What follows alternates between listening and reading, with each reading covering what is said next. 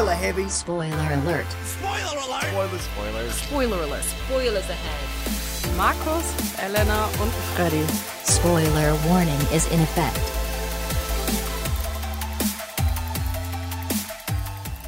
Oder ein weiterer Versuch. Spoiler Alert Folge 20 dieses Mal. Jubiläum. Ja, mit einem ganz tollen neuen technischen Setup, das uns alle total kaputt macht. Aber wir haben Spaß. Wir hatten heute keinen Spaß, Markus. Ich glaube, Elena hat keinen Spaß. Oder mehr Spaß. Reden, meinen wir Elena? Ja, wir meinen Elena. Ja, weil Elena ist Ja. leider heute wieder nicht hier und wir haben auch keine Gastmoderatorin für sie. Das heißt, ihr könnt heute nur die Stimmen von Freddy und mir genießen. Genießen, in Anführungszeichen, ja. Denn es wird ein heikles Thema geben. Ja, worum geht's denn heute, Markus? Wir reden natürlich wieder über die aktuellen Kinostarts und danach widmen wir uns der Musiklegende Marky Mark, heutzutage auch bekannt als Schauspieler äh, Mark Wahlberg. Ja, dazu sage ich gleich noch ein bisschen mehr. Eine Geschichte voller Drogen, Gewalt, Gefängnis und Reue. Also wobei die Reue, Reue, nicht, Reue nicht eben vorhanden nicht. ist. Das ist genau das Problem. Dazu kommen wir gleich. Äh, was sind denn, also die Kinostarts haben wir dieses Mal ziemlich viele. Äh, sieben an der Zahl. Oder sechs? Oh, ich habe einen rausgekriegt. Sechs. Weil über den einen wollte ich nicht reden. Ich habe mir sogar nur vier notiert, muss ich gerade gestehen. Kein Problem. Wir fangen an mit Bailey. Achso, ich dachte, dass wir einer von denen fast schon wieder rausgekickt Richtig, hätten. die wir, der komplett unwichtig ist. Bailey, ein Hund fürs. Nein, Moment, wie heißt der Film? Bailey, ein Freund fürs Leben. Ein Freund fürs Leben. Ähm, ganz kurz zu dem Film. Es spielt mit Dennis Quaid äh, aus Day After Tomorrow und äh, Pandorum und äh, Josh Gad, den man äh, unter anderem als äh, aus Frozen 21 und so weiter der spielt. äh, Der spielt ein bisschen mehr. Ähm, wie fällt es mir nicht ein, was ist das Wort? Äh, der macht mehr Synchrostimmen und so, so, weiter. ja. Josh Gad. Ähm, das Witzige ist, äh, Josh Gad äh, zuletzt auch ähm, in Verbindung zu unserer letzten Sendung war er Steve Wozniak, aber nicht in dem Steve Jobs Film von Danny Boyle, den wir letzte Woche angesprochen haben. Sondern in Jobs mit Ashton Kutscher. Genau. So ist die Verbindung zur letzten Sendung. So kommt alles wieder zusammen. Ja, der Film basiert auf dem Roman Ich gehöre zu dir. A Dog's Purpose. Es ist nicht der erste Film. A Dog's Purpose gibt es ganz viele Filme schon, wo, äh, ja, ja, wo äh, Hunde zu ihren, also gesprochen werden, keine Ahnung. Äh, das große Ding, was man zu dem Film sagen kann, weswegen wir auch kein weiteres Wort dazu verlieren, der Film ist nicht zu unterstützen, weil er momentan ganz massive Probleme hat wegen äh, ja, Tiermisshandlung. Es gibt Videos im Internet, wie äh, ein Schäferhund da unter Wasser gedrückt wird in eiskaltes Wasser, um irgendwelche Action-Szenen hinzubekommen, wo halt der Hund nicht so richtig Bock drauf hat. Ähm, die Videos sind ziemlich ja, rund gegangen und seitdem hat der Film auch massive Probleme an dem Box-Office und wurde zum Beispiel das äh, Preview-Screening in äh, Los Angeles wurde einfach mal abgesagt. In Deutschland gab es die äh, Pressevorführung schon, aber ich fürchte, dass der Skandal nicht groß genug ist, dass die Leute wissen, dass sie da nicht reingehen sollten in den Film, glaube ich. In Also in Deutschland, oder? Amerika schon ist es schon deutlich erkennbar gewesen. Anscheinend. Also wie gesagt, sie haben halt die offizielle Premiere davon absagen müssen. Also die ganze Red Carpet-Affäre darum rum. Finde ich Ähm, gut. Anscheinend übrigens, der Film an sich ist auch nicht gut. Äh, ich habe noch, äh, ich habe wirklich noch Reviews dazu gefunden von Leuten, die trotzdem äh, Kritiken dazu gemacht haben und die haben auch gesagt, es ist halt ein, ja, eineinhalb Stunden lang äh, Tiere sterben immer. Also es geht ja im Endeffekt sehr viel um diese Wiederbelebung von diesem Tier, dass halt Bailey am Ende zurückkommt zu seinem Herrchen, was auch alles im Trailer gespoilert wird übrigens, ja, bis ja. zur letzten Szene.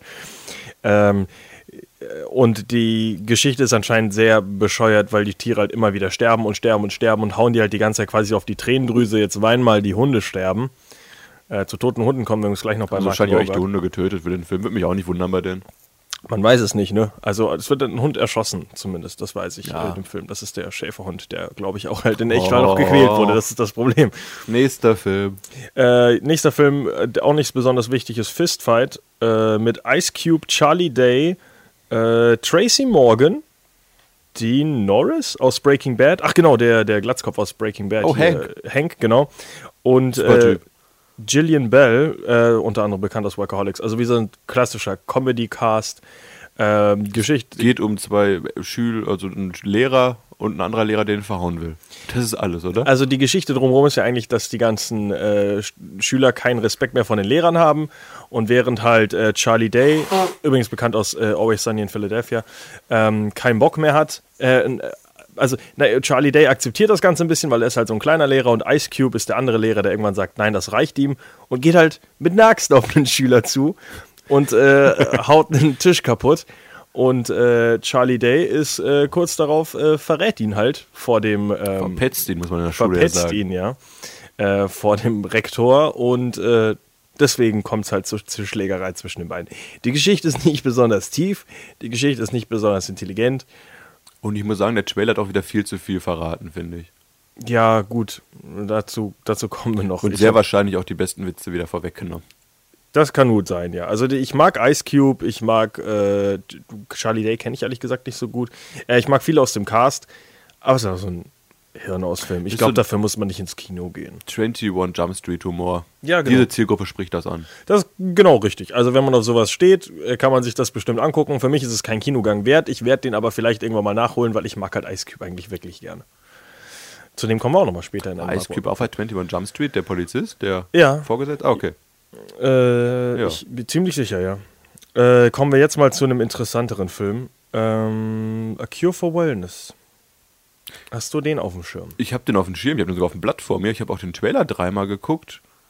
Habe aber immer noch nicht ganz verstanden, was da genau passiert, weil ich das sehr kompliziert finde. Das ist das Wichtigste eigentlich an dem Film. Ähm, von den Rezensionen, die ich gehört habe, ist, äh, dass der Trailer extrem wenig verrät. Was ich ja sehr gut finde. Der Film genau deswegen sehr, sehr überraschend und seltsam ist. Und der Film ist übrigens von Gore Verbinski, der äh, Rings, äh, den ersten amerikanischen zum Beispiel unter anderem gemacht Oder haben. die Fluch der Karibik-Filme ein paar. Genau, eins bis drei. Rango hat er doch auch gemacht, oder? Ja, ich glaube Das Rango. kann sein. Mit Johnny Depp als Sprecher von dem Also ich, Chambaleon. Ich, ich behaupte jetzt einfach mal, er hat die guten Herr der Ringe, äh, Fluch der Karibik-Filme gemacht. Eins bis drei.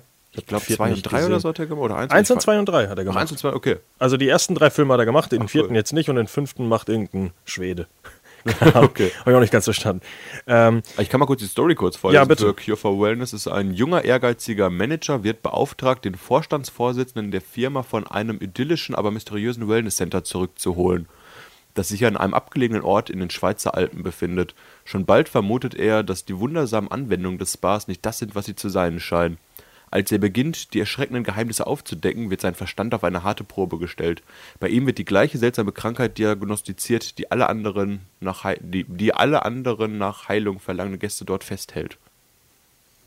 äh, Warum ja, holt er dann einen Typen ab und ist auf einmal selber in Behandlung dann? Verstehe ich das richtig? genau. Also es Okay. ist ja so ein äh, Wellness-Center, ähm, was halt sehr, sehr dubios ist und äh, ja, die ersten Leute, die er trifft, sagen ihm ja auch immer, äh, also er will ja nur jemanden abholen, aber wer jemals auf dieses Wellness, in dieses Wellness-Center kommt, geht auch nie wieder raus.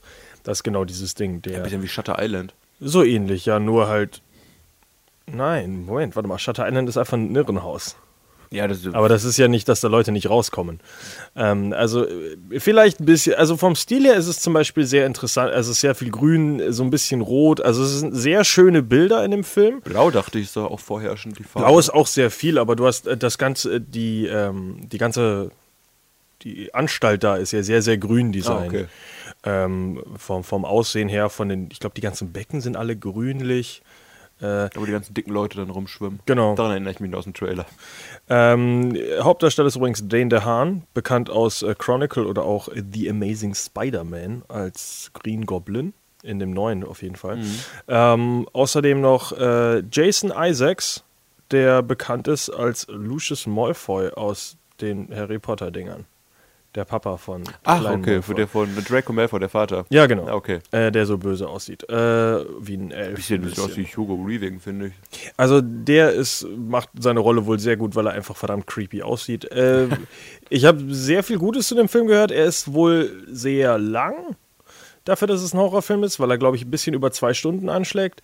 Ähm, aber dafür ist er sehr gut. Also es ist mal, dafür, dass halt der Trailer eben nichts verrät, ist es echt ein, ein schöner Horrorfilm, mal, was man heutzutage vielleicht doch nicht mehr so oft hat. Und für alle Anhänger von Gore Verbinski, es wird keinen Rango 2 geben. Ich habe gestern noch ein AMA mit ihm auf Reddit gelesen. Warum war Rango so gut? Das ist eine, ein sehr guter Animationsfilm für viele Menschen. Ich fand den okay. Okay. Was aber ganz lustig, bei jeder Frage, die ihm gestellt wurde, ja, bla bla bla, aber bei meinem neuen Film, Cure for Wellness, machen wir das so und so. Das fand ich lustig. Ja, ist doch gut, oder? Immer selber promoten. Ja, macht alles richtig. Das war Guter wie, Mann. das ist wie Ben Affleck. Ben Affleck, der äh, auf seinem Live by Night äh, also Premiere noch Fragen zu Batman beantworten musste und sichtlich immer aggressiver wurde, weil niemand Fragen zu seinem echten Film gestellt Oh. hat. Der ja gesagt hat, was, machen Sie, was machst du zu Batman? Neue Gerüchte gehört, dass er jetzt vielleicht doch komplett aussteigen will wieder. Ja, die Gerüchte gibt es ja ständig. Naja, auf jeden Fall A Cure for Wellness schon mal ein Kinogang vielleicht eher wert als alle anderen Filme, die wir davor gerade vorgestellt hatten. Ja, mal gucken. Ich weiß, ja, ihr wollt ja. äh, Sneak-Film. Wenn er das Sneak laufen würde, würde ich mich freuen. Das wollte ich gerade sagen, ja. Vielleicht äh, läuft er in der Sneak am nächsten Mit Montag. sieben Leuten sind wir Montag wieder in der Sneak und können einiges berichten. Mit sieben Leuten seid ihr da? Ja, erzähle ich dir später. Ich bin nicht da. Freddy ist ja leider nicht dabei. Schade eigentlich. Ähm, nächster Film. Loving. Äh, mit Joel Edgerton, Ruth Negger und Michael Shannon. Die heißt Ruth Negger. Ja. Oh. Wie hast du sie gelesen? Böse. Okay. Äh, äh, Michael Shannon, der gefühlt in sieben Filmen äh, dabei ist, die momentan irgendwie auf Oscar-Kurs waren. Ich glaube, Typ wirklich ge- nur in dreien eigentlich.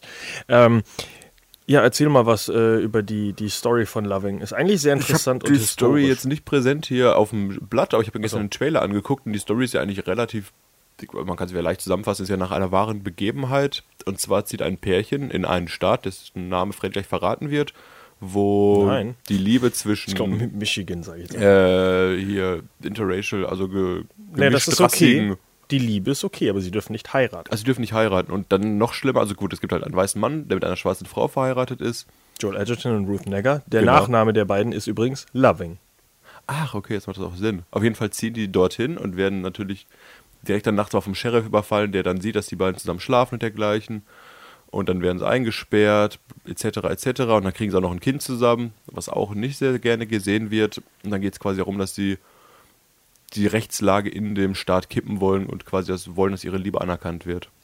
Also der Film äh, spielt halt sehr viel damit, dass äh, die Liebe den beiden so wichtig ist, dass sie eben nicht umziehen, weil sie könnten ja einfach umziehen in einen anderen Staat, wo das schon legalisiert wurde, aber sie beschließen halt wirklich stattdessen dafür zu kämpfen, für diese Rechte. Und sie sind eben in der amerikanischen Geschichte ganz, ganz wichtige Vorläufer in diesen Rechten, dass eben äh, gemischtrassige Ehen auch äh, in Ordnung sind, weil es anscheinend auch lange nach der, ich sag mal, nachdem die Segreg äh, Segregierung Segregation, ihr wisst, was ich meine, ähm, aufgehoben wurde, gab es halt trotzdem noch diese Probleme, dass einfach diese Eherechte nicht angepasst wurden und man hat halt gesagt, ja, ihr seid zwar gleichwertig, aber ihr heiratet nicht untereinander, weil das macht bäh, das macht ekelhafte Kinder.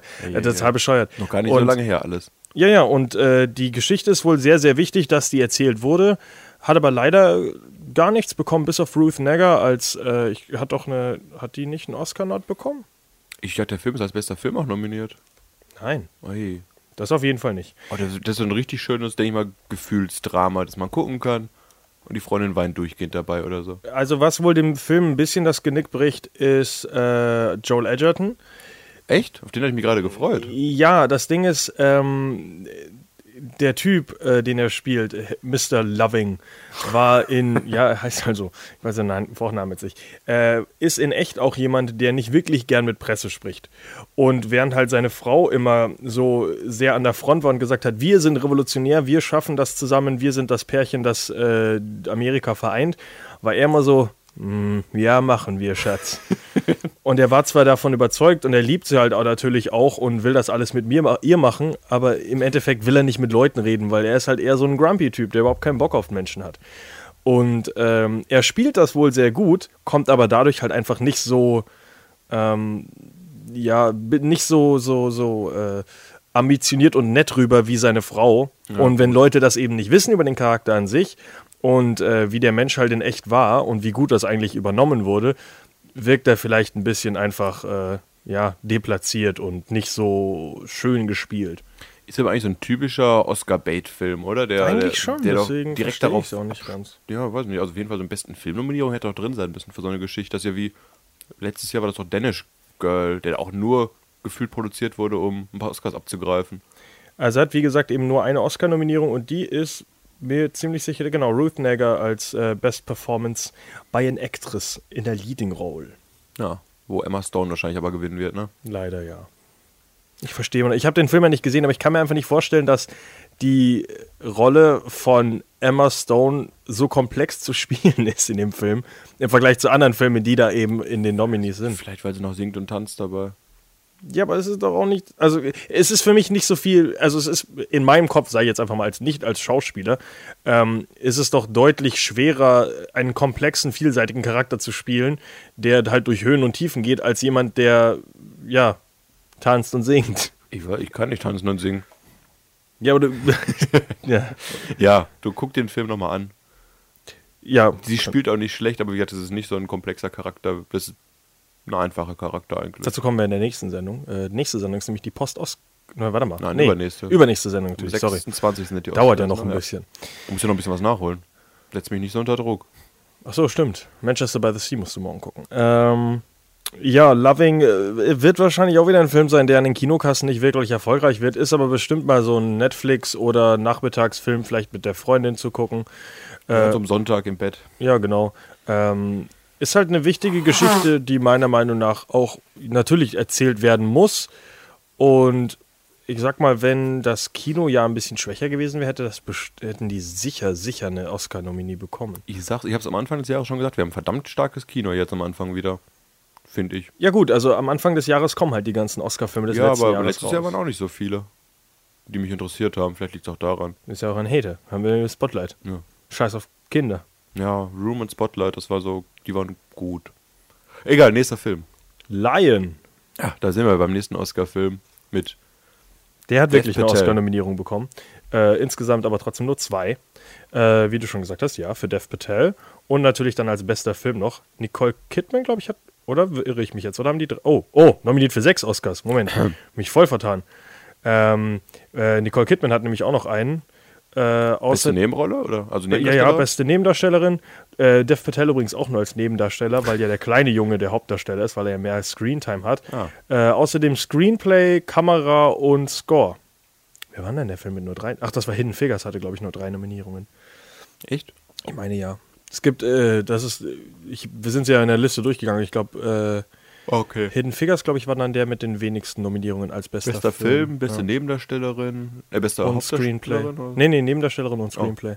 Oh. Ähm, ja, äh, erzähl doch mal die Geschichte zu Lion.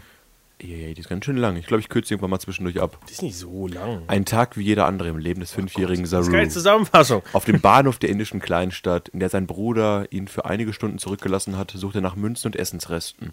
Vor Erschöpfung schläft er schließlich in einem haltenden Zug ein und findet sich nach einer traumatischen Zugfahrt am anderen Ende des Kontinentes in Kalkutta wieder. Auf sich allein gestellt irrt er wochenlang durch die gefährlichen Straßen der Stadt, bis er in einem Waisenhaus landet, wo er von Sue und John adoptiert wird, die ihm ein liebevolles Zuhause in Australien schenken. Viele Jahre später lebt Saru in Melbourne, ist beruflich erfolgreich und wohnt mit seiner Freundin Lucy, gespielt von Rooney Mara, zusammen. Er könnte rundum glücklich sein, doch die Frage nach seiner Herkunft lässt ihn nicht los. Nacht für Nacht fährt er mit Google Earth auf seinem Laptop das Zugnetz Indiens ab, zoomt auf hunderte von Bahnhöfen und sucht nach Hinweisen auf seinen früheren Wohnort und seine leibliche Familie. Er hat die Hoffnung schon fast aufgegeben, als das Unglaubliche passiert und er im Internet auf das Dorf stößt, das einst seine Heimat war. So, muss ich noch was sagen? Das hast du echt schön auswendig gelernt. Ich wollte gerade ganz sagen, das gut, ist alles das- ohne Zettel und Recherche hier. Krass. Äh, ja, Dev Patel äh, spielt einen Indienjungen, der adoptiert wurde und seine Eltern verloren hat. Ein Indienjunge. Ja, äh, indischen Jungen. Der nimmt nicht an Wer wird Millionär teil. Nein, äh, ja, seine Freundin ist Rooney Mara und seine Mutter ist Nicole Kidman. Sein Vater wird auch von einem Schauspieler gespielt, den ich jetzt nicht auf meinem Zettel habe, weil ich glaube, David Van Ham. Kennt man nicht. Äh, ja, Wir haben soll die Kritik online bei uns schon auf dem Blog. sehr schöner Film sein. Ja, dann guck mal da rein. Ich habe äh, den Film leider noch nicht gesehen. Ich werde ihn wahrscheinlich auch bis zu den Oscars nicht schaffen, weil er jetzt nicht so weit oben. Ich, ja, ich werde halt mehr Hugh Jackman recherchieren müssen und so weiter an Filmen. Äh, für nächste Woche. Hugh Jackman? Ja, ist doch nächste Woche Thema. Oh, ja, äh, heute, viel vorweggenommen. heute haben wir die Chance, Logan auf der Berlinale übrigens zu sehen. Da werden wir wahrscheinlich auch noch mal ein paar Insider-Informationen noch raushauen können. Okay, dann fahren wir jetzt alle zur Berlinale und gucken Logan. Na, Äh, wir leider nicht. Aber ja, Nein. wie gesagt, Lion ist so ein Film auch wieder, den kann man wieder auf der Sonntags gucken, ähnlich wie Loving gerade. ist ein typischer Oscar-Film halt. Also Oscar-Filme ziehen Leute halt einfach nicht ins Kino. So Welch- lustig das welch- eigentlich ist. Also die, die, das, Emotionale Geschichten. es ist irgendwie schon faszinierend, dass die, die großen Screen Awards für die Filme, die im Kino laufen, die Filme sind, die die Leute sich im Kino eigentlich nicht angucken. Ja. Gut, ich will eigentlich keinen ich will aber auch keinen Fast and Furious 18, der die Oscars bekommt. Nee, es ist ja schon mehr Kunst und so weiter, aber es ist schon faszinierend, dass, die, dass es wirklich so Filme sind, die halt eigentlich das Element des Kinos ähm, nicht so wirklich nutzen. Also mit Da ist irgend- halt echt schade, dass Deadpool keine Nominierung bekommen hat, wenigstens, ne? ja für CGI oder also Einfach man nur, hätte es mal zu würdigen, irgendwas dass der geben auch können. wirklich Ja. das R-Rating quasi so ein bisschen revolutioniert hat, sage ich mal. ja, ist halt Logan hatte jetzt auch ein R-Rating, oder? Ja. das, Ja, ja. solche Filme wären ja ohne Deadpool äh, nie ohne R-Rating rausgekommen, glaube ich. Ja, diese, ja, das ist wieder eine andere Geschichte. Du hast halt, dass, dass diese ganze Comicbuch-Ebene arbeitet halt sehr viel auf Kinder ab. Ähm, und äh, Deadpool zum Beispiel. Das, das Problem an diesem, äh, diesem Ranking-System in Amerika ist ja, ist es ja nochmal deutlich komplexer als bei uns. Bei uns hast du ja einfach 0, 6, 12, äh, 16, 18. Da hast du halt äh, auf jeden Fall irgendwas unter PG noch. Äh, ich glaube C, äh, nee, K für Kids oder sowas. Aber du hast halt PG-13, das sind halt, ja, bis äh, hier 13. Und ähm, dann hast du Rated R. Rated R können aber auch Kinder mit 13 rein, wenn sie ihre Eltern dabei haben. Und dann gibt es Rated R Plus oder irgendwie sowas, wo Kinder dann nicht mehr rein dürfen, auch nicht mit ihren Eltern. Das heißt, selbst wenn der Film wie Deadpool eben mit Rated R Rating rauskommt, haben ihn trotzdem so viele Kinder gesehen, wo die Eltern gesagt haben, klar nehme ich da mein Kind mit. Und dann sehen sie halt, dass da Leute geköpft werden und äh, Löcher im Kopf haben und äh, beschweren sich halt bei den Studios. Millionen. Äh, also es ist halt, das, dieses Rating-System ist, wir haben letztens mit Danny Boyle drüber geredet. Danny Boyles Filme, alle bis auf einen, Wir haben mit Danny Boyle drüber geredet, erinnert ihr euch? Habe ich mit, Ja, verstanden, wir haben mit Danny Boyle darüber geredet. ach so, ja, mit, mit dem Regisseur, nicht mit ihm zusammen, aber so. mit dem Thema, keine Ja. Ahnung. Ähm, er hat ja auch bis auf einen Film, weiß jeder seiner Filme ein Rated R-Rating, einfach nur, weil er seine Dialoge zum Beispiel so macht, dass es für ihn realistischer wirkt und dann wird halt geflucht und dann hat er halt sein Rating und ihm ist es scheißegal, weil ihm geht es halt um die Kunst. Die ganzen Hollywood-Sachen, die ganzen äh, Comicbuchverfilmungen schießen natürlich aufs Geld ab und wenn du Geld haben willst, musst du Kinder in deine Filme ziehen können. Das ist halt das Problem. Nochmal abschließend, äh, Lion mit Dev Patel ist nicht ab 18. Nee, ist er nicht. Hoffe ich. Weiß nicht, vielleicht stirbt der kleine indische Junge plötzlich. Das ist nämlich der Twist, das ist ein ganz anderer. Lustig wär's. Das wäre, boah. Nee, man sieht im Trailer auch schon, wie er in diesem Dorf da rum ist. Oder, oder auf jeden Fall habe ich ein Szenenbild davon gesehen, wie er in seinem ehemaligen Dorf ist, die ganzen Ja, Kinder es umarmt. ist schon, äh, ja, ist auch wieder richtig spoilerig. Ey, Ich verstehe nicht mehr, wie nicht mehr Trailer News so heute. momentan, weil wir so viele Filmstarts haben. Das ist ja schrecklich. Bitte? Wir reden gar nicht mehr über aktuelle Film-News, weil wir so viele Filmstarts Was haben. willst du denn als News an? Also ich würde Mel Gibson übernimmt Suicide Squad 2. Uh, vielleicht. ja, ich, es ist schon lustig, kurz, also vor allem kurz äh, nachdem David, oh, David Ayer oder David Goyer, ich finde, verwechsel die immer. Ich glaube, David Ayer war äh, Suicide Squad, oder? Ich David, glaube auch. Äh, und David Goyer ist der Writer von Batman wie Superman. Den kenne ich Das- nämlich nicht. Das ist so das, das ist immer das Problem mit den beiden, dass beide arbeiten für DC, einer als Writer und einer als, äh, ne, beide als Writer, aber der eine ist noch als Regisseur weiterhin. Ähm, David Ayer ist von Suicide Squad, ja. Der hat ja vor kurzem noch äh, sein Gro äh, so dra- lang drüber geredet, dass es doch äh, so wichtig ist, dass er äh, Suicide Squad noch eine zweite Chance bekommt und er wird es auf jeden Fall besser machen und den Joker auch besser nutzen und er, er findet dieses, er findet DC und das ganze Universum so interessant und er wird auf jeden Fall eine zweite Chance wirklich gerne nehmen, weil er ein Kind ist, das eine scheiß Kindheit hatte und jetzt seinen Traum verwirklichen kann. Und dann sagt DC, ja okay, mehr gibt's lieber nur, nur das Ding mal lieber. Und Mel Gibson sagt, was? Was, was sind diese Comics? Aber es ist so geil, dass David Ayer sein Herz ausschüttet in den äh, wirklich und nochmal sagt, wie leid ihm das alles tut. Er will alles umdrehen und dann heißt es, ja komm, wir nehmen einen anderen. Scheiß auf dich, David Ayer. Du, viel schlechter machen kann das trotzdem nicht. Die erste Film war leider eine kleine Katastrophe. Bin mal gespannt, ob Mel Gibson dann schön so ein R-Rating raushaut und Jesus, ob Jesus Kriegfilm. vorkommt. Plötzlich ein Kriegsfilm. Ja. Stimmt, ja, Jesus, äh, Braveheart. Wie wichtig Also der Böse wird bestimmt ein Jude sein im Film. Gehen wir mal davon schon mal aus. Ja, so, ein, Banker einfach. das Banker, Suicide Squad gegen die Banken. Ja, äh, ja wir kommen letzten Kinostart zum jetzt, letzten? Kinostart für heute, ja. Ähm, und der natürlich uns dann auch überleitet zu unserem Hauptthema heute. Und das ist Boston oder im Original Patriots Day. Das ist ein schwerer Titel. Gut, dass der Boston heißt in Deutschland. Ja, ich weiß ja, da wären Leute reingegangen, hätten wieder Mel Gibson erwartet. Das ist das Problem. ähm, ja, der Film ist von Peter Burke, der zuletzt Lone Survivor und auch ähm, Deepwater Horizon gemacht hat. Auch beides natürlich mit Mark Wahlberg. Und äh, jetzt eben an dem Punkt ist, wo er sagt: Moment, das macht Geld. Dann arbeite ich eben nur noch mit dem Typen zusammen. Und jetzt äh, machen die halt, ja, der dritte Film in Folge mit äh, Mark Wahlberg, der so ein bisschen, ja, äh, ja, das große Problem ist halt ja, Exploitation. Äh, du nimmst halt ein Thema, äh, was gerade noch Leute erschüttert hat und viele Menschenleben gekostet hat und verletzt hat und bewegt hat und haust das auf die große Leinwand und hoffst damit Geld zu machen. Wäre so in 10 Jahren oder 20 Jahren so eine schöne Oscar-Geschichte auch gewesen, wenn man es gefühlvoll erzählt. Jetzt ist es einfach so ein Action-Drama. Ein Action-Drama, wo halt ein Hauptcharakter drin ist, der eigentlich nicht existiert. Das ist übrigens der, Oh, größte, der größte Kritikpunkt von einem Chicago-Reviewer gewesen, ähm, weil er meinte, statt dass man eine, also eine echte Person ehrt, die wirklich viel geschafft hat in diesem Unglück, hat man einfach fünf, sechs Personen genommen, die was geschafft haben, haben die alle Mark Wahlberg genannt und haben gesagt, guck mal, an wie vielen Stellen der war und Leute gerettet hat. Also Mark Wahlberg übernimmt im Endeffekt jede wichtige äh, Rolle in dieser Geschichte, die halt in Wirklichkeit sehr viele Leute waren, die zusammengearbeitet haben. Wird aber als wahre Geschichte wahrscheinlich verkauft, oder? Ja klar, ist ja based on a true story, Also logisch. mal, Story muss jetzt nicht groß zusammenfassen, geht um 2013, die Anschläge auf den Boston-Marathon. Das sollte ja eigentlich noch relativ präsent sein in den Leuten, die wissen, was Nachrichten sind. Ähm, ja, der Film ist ähm, relativ starken Cast mit Mark Wahlberg, Kevin Bacon und John Goodman unter anderem. Ach, John Goodman ist super. Ähm, was dem Film auch so ein bisschen angekreidet wird, ist, also es ist wohl sehr, sehr viel, äh, ja, das Bu Gute besiegt das Böse, weil es sind halt so viele gute Menschen da und ein Attentäter und die ganzen Chicago-Leute, ja, oder zwei Attentäter. Zwei Attentäter, meine ich. Ähm, und die ganzen Leute arbeiten eben zusammen dagegen und das Gute gewinnt gegen das Böse, bla bla bla. Ähm, es werden aber immer wieder so kritische Sachen angesprochen, wie zum Beispiel, dass ähm, Mark Wahlberg, wo einmal so in dem Nebensatz erwähnt, äh, wenn ihr sie findet, äh, lest ihm nicht die Rechte vor. Und es wird aber nie wieder im Film angesprochen, dass sie im Endeffekt halt äh, auch wirklich Rechte verletzen und äh, eben illegale Sachen machen, um diese Leute zu finden. Und das ist, wird halt alles so als okay einfach betitelt, anstatt dass auch irgendwie, dass das irgendwie kritisch angesprochen wird. Auch gewisse äh, Verhöre, die halt ein bisschen ins Rassistische gehen, etc. Das wird alles eher so abgefrühstückt als wirklich Also nimmt kritisch. der Film da schon alles mit, also auch die Festnahme hinterher und Verhör und dergleichen. So wie ich das verstanden habe, ja. Ah, okay, also es ist so, es ist bestimmt so ein Ding, was auch auf einer Titlecard endet. Aha, ja. Corporal, Corporal Mark Wahlberg lebt heute mit seiner Familie glücklich.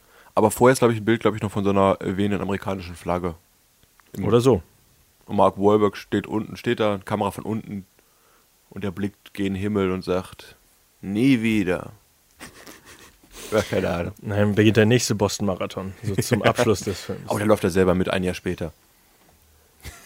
Das, ja, ich habe keine Ahnung. Ähm, Ich könnte das Drehbuch überarbeiten. Ja, aber dieser Mark Wahlberg, was hat er denn sonst noch gemacht? Reden wir mal ein bisschen über den. bevor wir mit dem Ganzen anfangen, Oh, gibt's eine Musikpause? nee, äh, muss ich einmal äh, meinen heutigen Rant loswerden. Ähm, Leute, die die Sendung hören, wissen, ich mag nicht viel. Ich bin immer wütend und ich hate alles. Ähm, das ist heute was anderes. Äh, Mark Wahlberg ist einer der Schauspieler, für die ich absolut keinen Respekt habe. Ich finde es erschreckend, dass der Mann Geld verdient und einen Job hat in Hollywood. Äh, mit dem Hintergrund, den er hat. Ich habe mal so ein bisschen recherchiert, einfach nur so, um zu gucken, was andere Leute denn so für schlimme Sachen gemacht haben. Also zum Beispiel 50 Cent hat Drogen- und Gang-Hintergründe. Matthew Broderick hat zum Beispiel in einem, in einem Auto einen Menschen umgebracht, ist dafür aber nie in den Knast gekommen, sondern wurde einfach mit Reckless Driving abgewatscht. Vanilla Ice zum Beispiel hat seine Karriere damit zerstört, dass er, äh, ich glaube, äh, jemanden äh, angegriffen hat. Also auf jeden Fall Assault and Battery. Also ich weiß, er hat jemanden nicht abgestochen, aber angestochen. Das weiß ich zumindest. Ähm, Jay-Z hat auch ziemliche Probleme. Don King zum Beispiel ist relativ bekannt dafür, dass er jemanden umgebracht hat und die gesamte Jury einfach bestochen hat und damit rausgekommen ist. Ray Lewis hat auch höchstwahrscheinlich zu 80 Prozent jemanden umgebracht und hat all seine Freunde dafür bezahlt, dass sie für ihn äh, lügen, ist auch damit äh, durchgekommen. Ähm, das Einzige, was ich ein bisschen gefunden habe, was ein bisschen so parallel ist, ist äh, zu Mark Wahlberg ist Will Smith. Will Smith hat von seinem äh, von seinem Bodyguard äh, einen Typen fast totschlagen lassen bei einem Event. Man weiß nicht warum. Er hat dabei zugeguckt, genauso wie G hier DJ, Jazzy Jeff oder was weiß ich, der andere DJ Typ da. Jesse Jeff. Genau, ähm, die waren wohl beide dabei und der Typ ist fast erblindet und ja, er hat danach auch nur gesagt, er hat keinen Finger gerührt, äh, er möchte nicht mehr dazu sagen. Ähm, das finde ich auch schon erschreckend, dass davon keiner weiß, dass er irgendwie ähm, ja, einen Menschen hat, fast hat umbringen lassen. Mein Problem mit Mark Wahlberg ist, Mark Wahlberg hat eine absolute sketchy Kindheit, kriminelle Vergangenheit, absolut rassistischen Hintergrund, der heute komplett ignoriert wird, was niemanden interessiert und stattdessen ist Mark Wahlberg heutzutage im Kino der Patriot und absolut perfekte Amerikaner, der ständig genau das vertreten soll, was, was die Amerikaner so wichtig finden. Mein Riesenproblem damit ist, dass sich Mark Wahlberg genau für die Sachen, die er gemacht hat, nie entschuldigt hat. Er hat in einem Interview mal gesagt, er, es wäre wohl das Richtige, seine ganzen ehemaligen Opfer zu suchen und sich bei denen zu entschuldigen. Aber er ist aktuell heute der Meinung, dass er so viel Gutes getan hat, um das Ganze auszugleichen und er kann eigentlich momentan ganz gut schlafen. Da habe ich auch gelesen, das Zitat. Was im Endeffekt mir sagt, dass ihm scheißegal ist, wem er wehgetan hat in der Vergangenheit, was er gemacht hat in der Vergangenheit, solange er sich gut fühlt, ist alles in Ordnung. Und es gibt halt, er, nur zu den Sachen, die er gemacht hat, er hat äh, mehrere Vietnamesen angegriffen an einem Tag mit Stock und Steinen einfach verprügelt. Vier. Drei, vier, ich weiß nicht. Ich glaube, drei oder vier Leute einfach Also einer hat random. ihm nicht verziehen. random irgendwelche Leute rausgezogen, hat die verprügelt, als dann, als er dann festgenommen wurde und die Polizei ihn quasi ähm, äh, ne, identifizieren wollte, hat Mark Wahlberg nochmal gesagt, er muss ihn nicht identifiz identifizieren lassen. Er sagt ihn selber, dass er der Typ war, der ihn zusammengeschlagen hat. Stand auch noch dazu. Hat äh, davor auch zum Beispiel kleine schwarze Kinder, die auf dem Heimweg von der Schule waren, mit Steinen beworfen. Äh, ich glaube, er war damals äh, 17 oder sowas und die Kinder waren 12 bis 14 also ich, ich verstehe nicht, wie jemand, der so einen Hintergrund hat. Also es gibt so Leute wie Mel Gibson, die offen rassistisch sind und von Hollywood deswegen einfach äh, ja, ja quasi Zehn Jahre ausgeschlossen sind Gemieden wurden. komplett gemieden wurden. Äh, du hast Leute wie Alec Baldwin, die, weil sie äh, ja, Reporter schubsen, deswegen von Sendungen rausgeschmissen wurden und einfach große Verträge verloren haben und viele Schauspielermöglichkeiten äh, Möglichkeiten nicht mehr hatten. Und so jemand, der eine Vergangenheit, und es ist nur nicht, es ist, er ist nicht nur Teenager gewesen, er hat solche Sachen noch gemacht, während er schon erfolgreich war, während er in dieser scheiß äh, New Kids on the Block Kacke mit Donnie Wahlberg, zu der wir gleich noch kommen, war. Ähm, selbst da gibt es noch eine Geschichte, wo er von dem Bodyguard einen Typen hat runterhalten lassen, während er so lange auf ihn eingetreten hat, bis der irgendwie auch bewusstlos geworden ist. Und der Typ wurde einfach nur bezahlt, damit er keine Anklage gegen, Donnie, äh, gegen Mark Wahlberg danach äh, ansetzt. Keine Ahnung. Ich verstehe nicht, wieso jemand in der heutigen Zeit immer noch so erfolgreich sein kann und die Rollen übernehmen kann, die er übernehmen kann. Geht mir nicht in den Kopf. Ist Weil absolut abgefuckt. Zu lange her ist und es keinen mehr kümmert, glaube ich.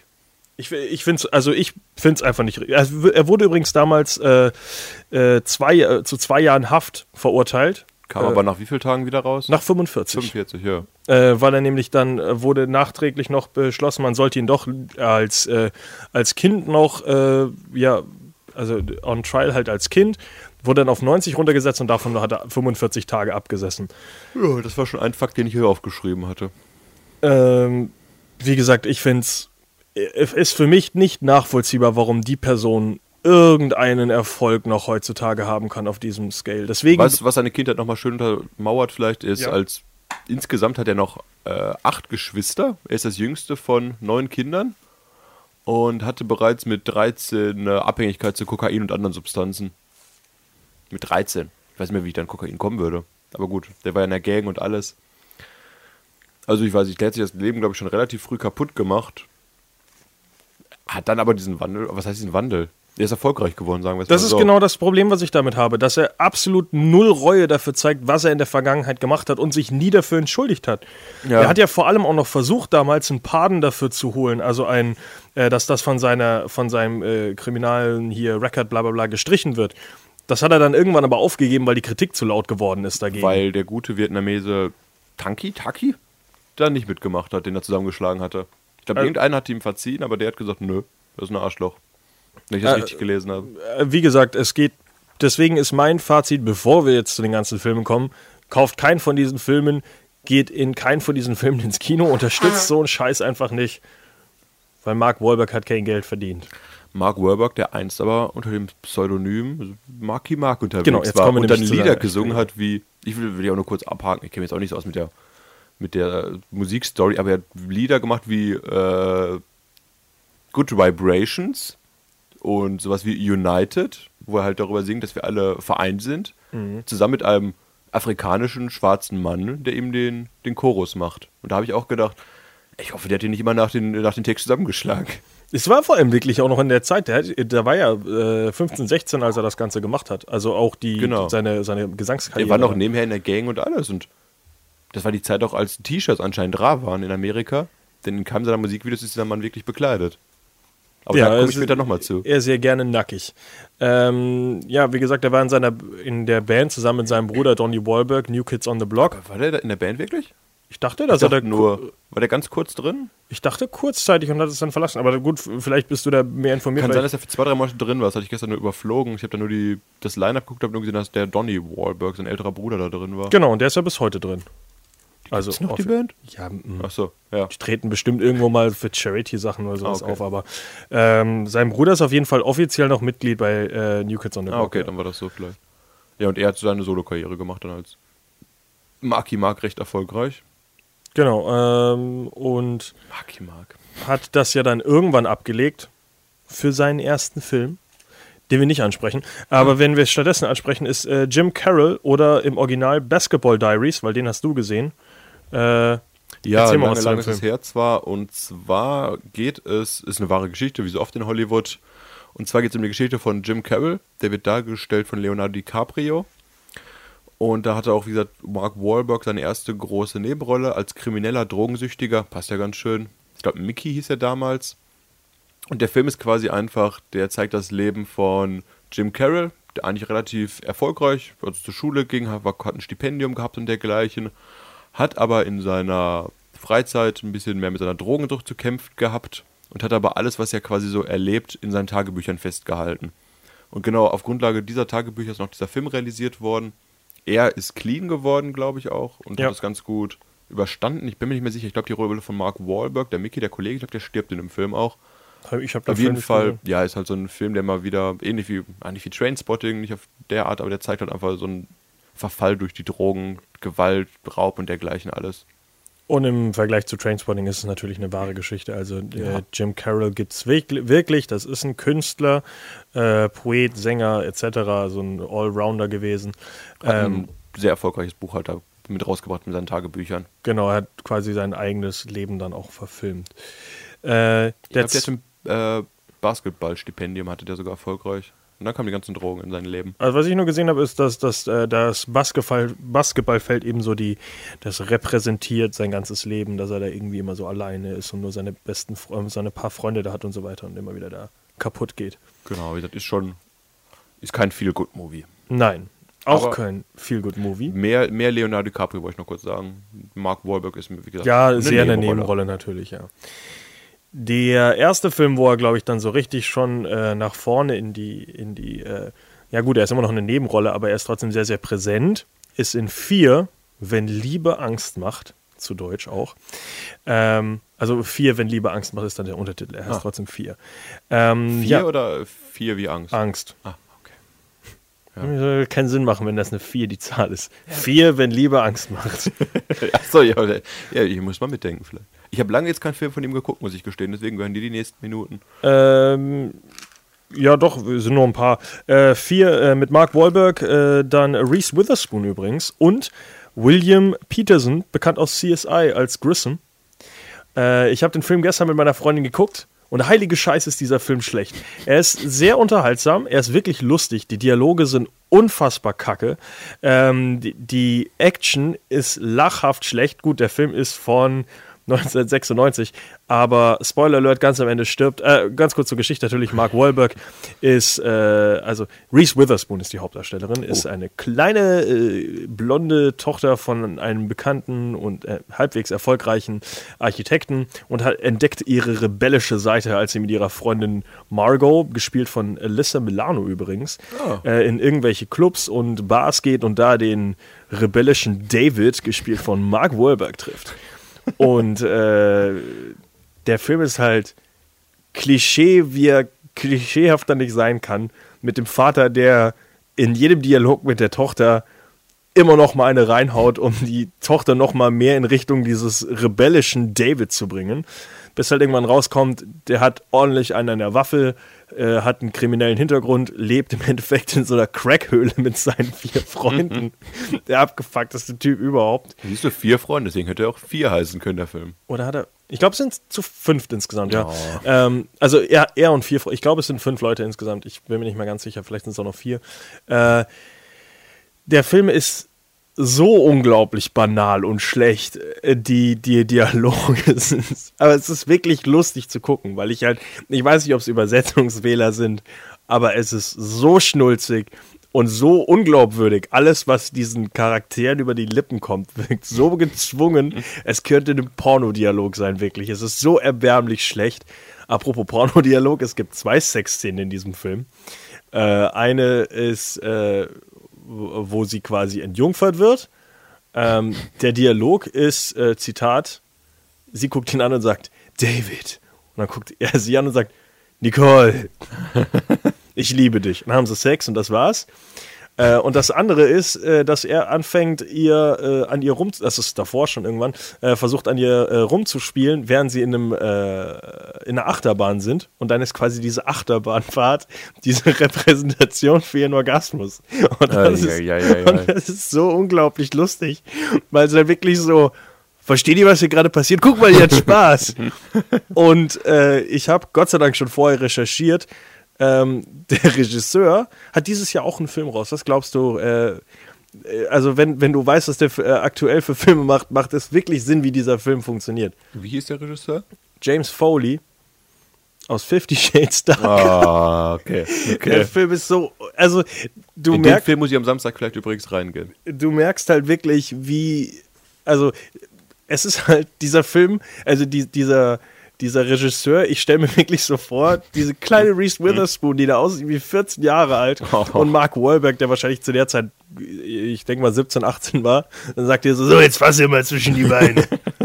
und ich stelle mir genau diesen alten Mann so Der. Regisseur, die Kameras sind nicht da. Und diese Szenen sind so banal und bescheuert und einfach nicht. Es geht mir einfach nicht in den Kopf, wer sowas drehen kann und danach denkt, jemand wird das ernst nehmen, was da gerade passiert. Es ist so. ah, also es, es ist wirklich unterhaltsam. Man kann den Film gucken, nur um zu lachen. Ähm, Traurig. Spoiler Alert, am Ende stirbt Mark Wahlberg, nachdem ihr Vater ihn zum Beispiel, das ist das lustige, Actionsequenzen kann der Typ übrigens überhaupt nicht.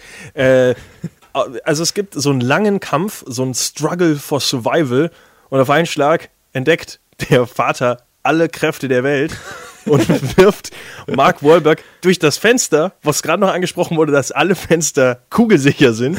Aber warum auch immer, dieses Fenster zerbricht und Mark Wahlberg fliegt einfach fünf Meter aus diesem Haus raus, um dann auf irgendwelchen Steinen zu landen. Wo ich mir dachte, wieso machst du nicht Steine direkt unter das Fenster, damit er da drauf fallen kann? Nein, er fliegt einfach und das ist so offensichtlich eine Puppe, die da durch die Gegend fliegt und einfach auf irgendwelchen Steinen landet. Und ich dachte, das ist so. Äh, und Gut. Die Fenster sind kugelsicher, nicht Mark Wahlberg sicher. Ich, keine Ahnung. Und äh, es wird ein Film, äh, ein Hund wird übrigens gekopft, äh, geköpft in dem Film. Das ist relativ. Das ist eine Kom äh, romantische Komödie, dachte ich bis Das ist keine romantische Komödie. Nein, das ist, äh, ist ja so ein Psycho-Thriller-Horror, weil Mark Wahlberg rastet irgendwann aus, bringt ihr, bringt einen guten Freund von äh, Nicole um und äh, vergewaltigt seine Freunde, ihr, ihre Freundin und äh, ja, es, es ist halt so ein komischer Klingt ein Psycho. bisschen wie das Leben von Mark Wahlberg. Ja, so ähnlich. Das ist ja gut, der musste gar nicht so viel schauspielern damals. Äh, das Lustige ist, äh, also sie, sie bringen ja dann diesen Hund um, köpfen den und äh, dann ruft halt ihr kleiner Bruder ruft den Hund und dann siehst du den Kopf, wie er so durch die Hundetür kommt und dann fliegt einfach der Kopf rein und nicht der Hund an sich. Er denkt halt erst der Kopf. Was ist so unglaublich bescheuert ist, dann du denkst halt dann wirklich, das ist ein emotionaler Moment, das ist ein Moment, wo du wirklich denkst, boah, was für Arschlöcher, ich hasse diese Typen. Ja. Und kurz darauf guckt einfach einer von diesen Typen unten durch diese Hundeklappe durch und ruft, du bist als nächstes dran. Boah. Ich denke mal so, Dankeschön, Dankeschön, ich dachte kurz, dieser Film ist ernst. Das ist so lachhaft bescheuert. Ah, es ist traurig, ich könnte keinen Hund töten. Also, ich kann den Film äh, empfehlen als unglaublich dümmlicher, sinnfreier, ja, Horror, Thriller. Also, man sollte nicht erwarten, dass der irgendwie unterhaltsam ist oder irgendwie gut, aber er ist lustig. Das kann ich sagen. Also, ist äh, momentan auf Netflix, wer den sich Nee. angucken will. Spare ich mir, glaube ich. Eineinhalb Stunden äh, dumme Unterhaltung. Welchen Film hast du noch geguckt danach von Mark Wahlberg? Äh, den nächsten Film habe ich nicht gesehen, aber der ist sehr, sehr wichtig und zwar Boogie Nights. Äh, Ah, oh ja. Mit Julianne Moore, Burt Reynolds, Don Cheadle, Thomas Jane, bekannt aus Punisher, und Philip Seymour Hoffman, bekannt Krasser aus, äh, mit Julianne Moore aus äh, Dingens, äh, äh, hier, äh, Tribute Hunger, von Panem. Hunger Games, Ja, genau. das ist nicht die, die Philipp Seymour Hoffmann-Rolle, die man kennen sollte, finde ich. Ja, aber die, die, die die meisten leider wahrscheinlich heutzutage kennen werden. Ähm, heute bekannt als nicht mehr im Leben. Kapote. Kap Kapo wie heißt der Film noch mit ihm? Kapote, ja. Kapo heißt der Kapote? Das klingt so dumm, wenn man das Ich meine, ausspricht. der hat da seinen Oscar für bekommen. Kapote. Hat er Ja. nicht dafür seinen Oscar? Auf jeden Fall eine Oscar-Nominierung. Ich glaube, der hat sogar Ich meine, er hat gewonnen, weil ich habe mich da so aufgeregt, dass Walking äh, hier Joaquin Phoenix nicht gewonnen hat. Ähm, Kapote. Capote. warte. Ja, irgendwie sowas. Ja, Ja, Capote Fall. heißt der Film, aber äh, ich bin mir ziemlich sicher, Moment, er hat dafür, ja, seinen Oscar bekommen. Nachdem er davor dreimal schon nominiert wurde. Krass. Krass. Für Charlie Magnolia? Wilsons Krieg, Doubt und The Master. Oh. Ach, The Master war das erst 2012, oder? Oder ist das danach? Oh, Entschuldigung, das ist rückwärts. Okay, sorry, äh, Capote war das erste Mal, Ah. wo er dann auch gewonnen hat und die drei Nominierungen waren danach. Ich dachte, Ah, das ist okay. andersrum Ich gemacht. gerade sagen, Martha ist ja auch mit äh, Phoenix gewesen übrigens. Da schließt sich der Kreis wieder. Mhm, hat aber keinen Oscar für bekommen. Ähm, ja, Boogie Nights äh, ist äh, Paul Thomas Anderson Film übrigens, bekannt aus Magnolia und äh, There Will Be Blood. Sehr guter Film. Äh, Boogie Nights ist im Endeffekt eine Geschichte, 70er Jahre. Äh, hier ist wohl ein sehr cooler Film über die 70er Jahre, der nicht in den 70er Jahren äh, gedreht wurde.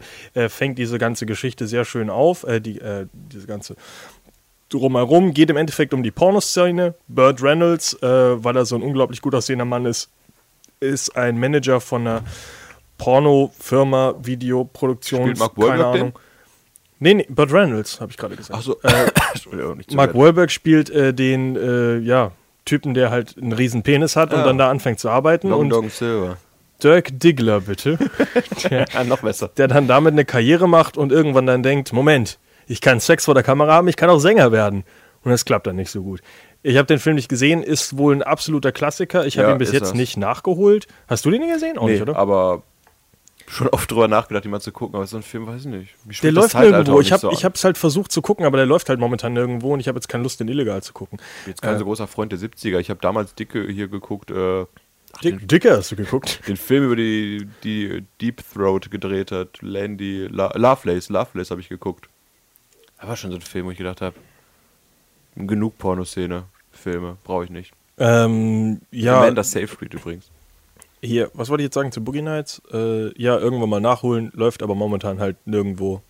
Genau, wegen Burt Reynolds wollte ich den gucken, weil Burt Reynolds ein geiler Okay. Typ ist. Zum nächsten Film. Three Kings. Äh, also wir überspringen übrigens sehr viel bei Mark Wahlberg, weil erstens sind viele Filme kacke und äh, Mark viele Wahlberg ist Filme kacke auch und wir haben viele nicht gesehen. Viele Filme sind einfach überhaupt nicht wichtig. Ich, hab, ich werde auch Filme überspringen, die ich schon gesehen habe, aber so Sachen wie Max Payne sind einfach nicht anzusprechen. Die, warum denn? Braucht doch kein Schwein. Die Videospielverfilmung, oder? Ja, ja, klar, aber trotzdem kacke. oh, nicht, das war nicht diese Äh, gute stimmt, das, ist die, ja, eine von diesen guten. Äh, ja, Three Kings äh, mit Ice Cube und George Clooney spielte einen von diesen drei Königen. Gefilmt ist, äh, gedreht ist der Film übrigens von David O. Russell. Mit dem hat er noch ein paar andere Filme gemacht, da kommen wir auch gleich noch dazu. Unter anderem The Fighter. Äh, der Film handelt im Endeffekt äh, kurz nach dem Golfkrieg. Ähm, der ist eben abgeschlossen. Den habe ich vor kurzem auch äh, nachgeholt, weil der wohl auch sehr gut ist. Fand ich nicht so gut. Ähm, es geht um- über diese drei Soldaten, die dann versuchen, äh, das äh, Kuwaitsche Gold, sage ich jetzt einfach mal, also Das Gold, Gold aus aus Kuwait. Kuwait halt, ähm, quasi von äh, Saddam und seinen äh, Anhängern zurückzuholen und äh, halt für die in Anführungszeichen Amerikaner, in Wirklichkeit halt für sich selbst, zu sammeln. Ähm, weil das eben geklaut wurde im Verlauf des Krieges.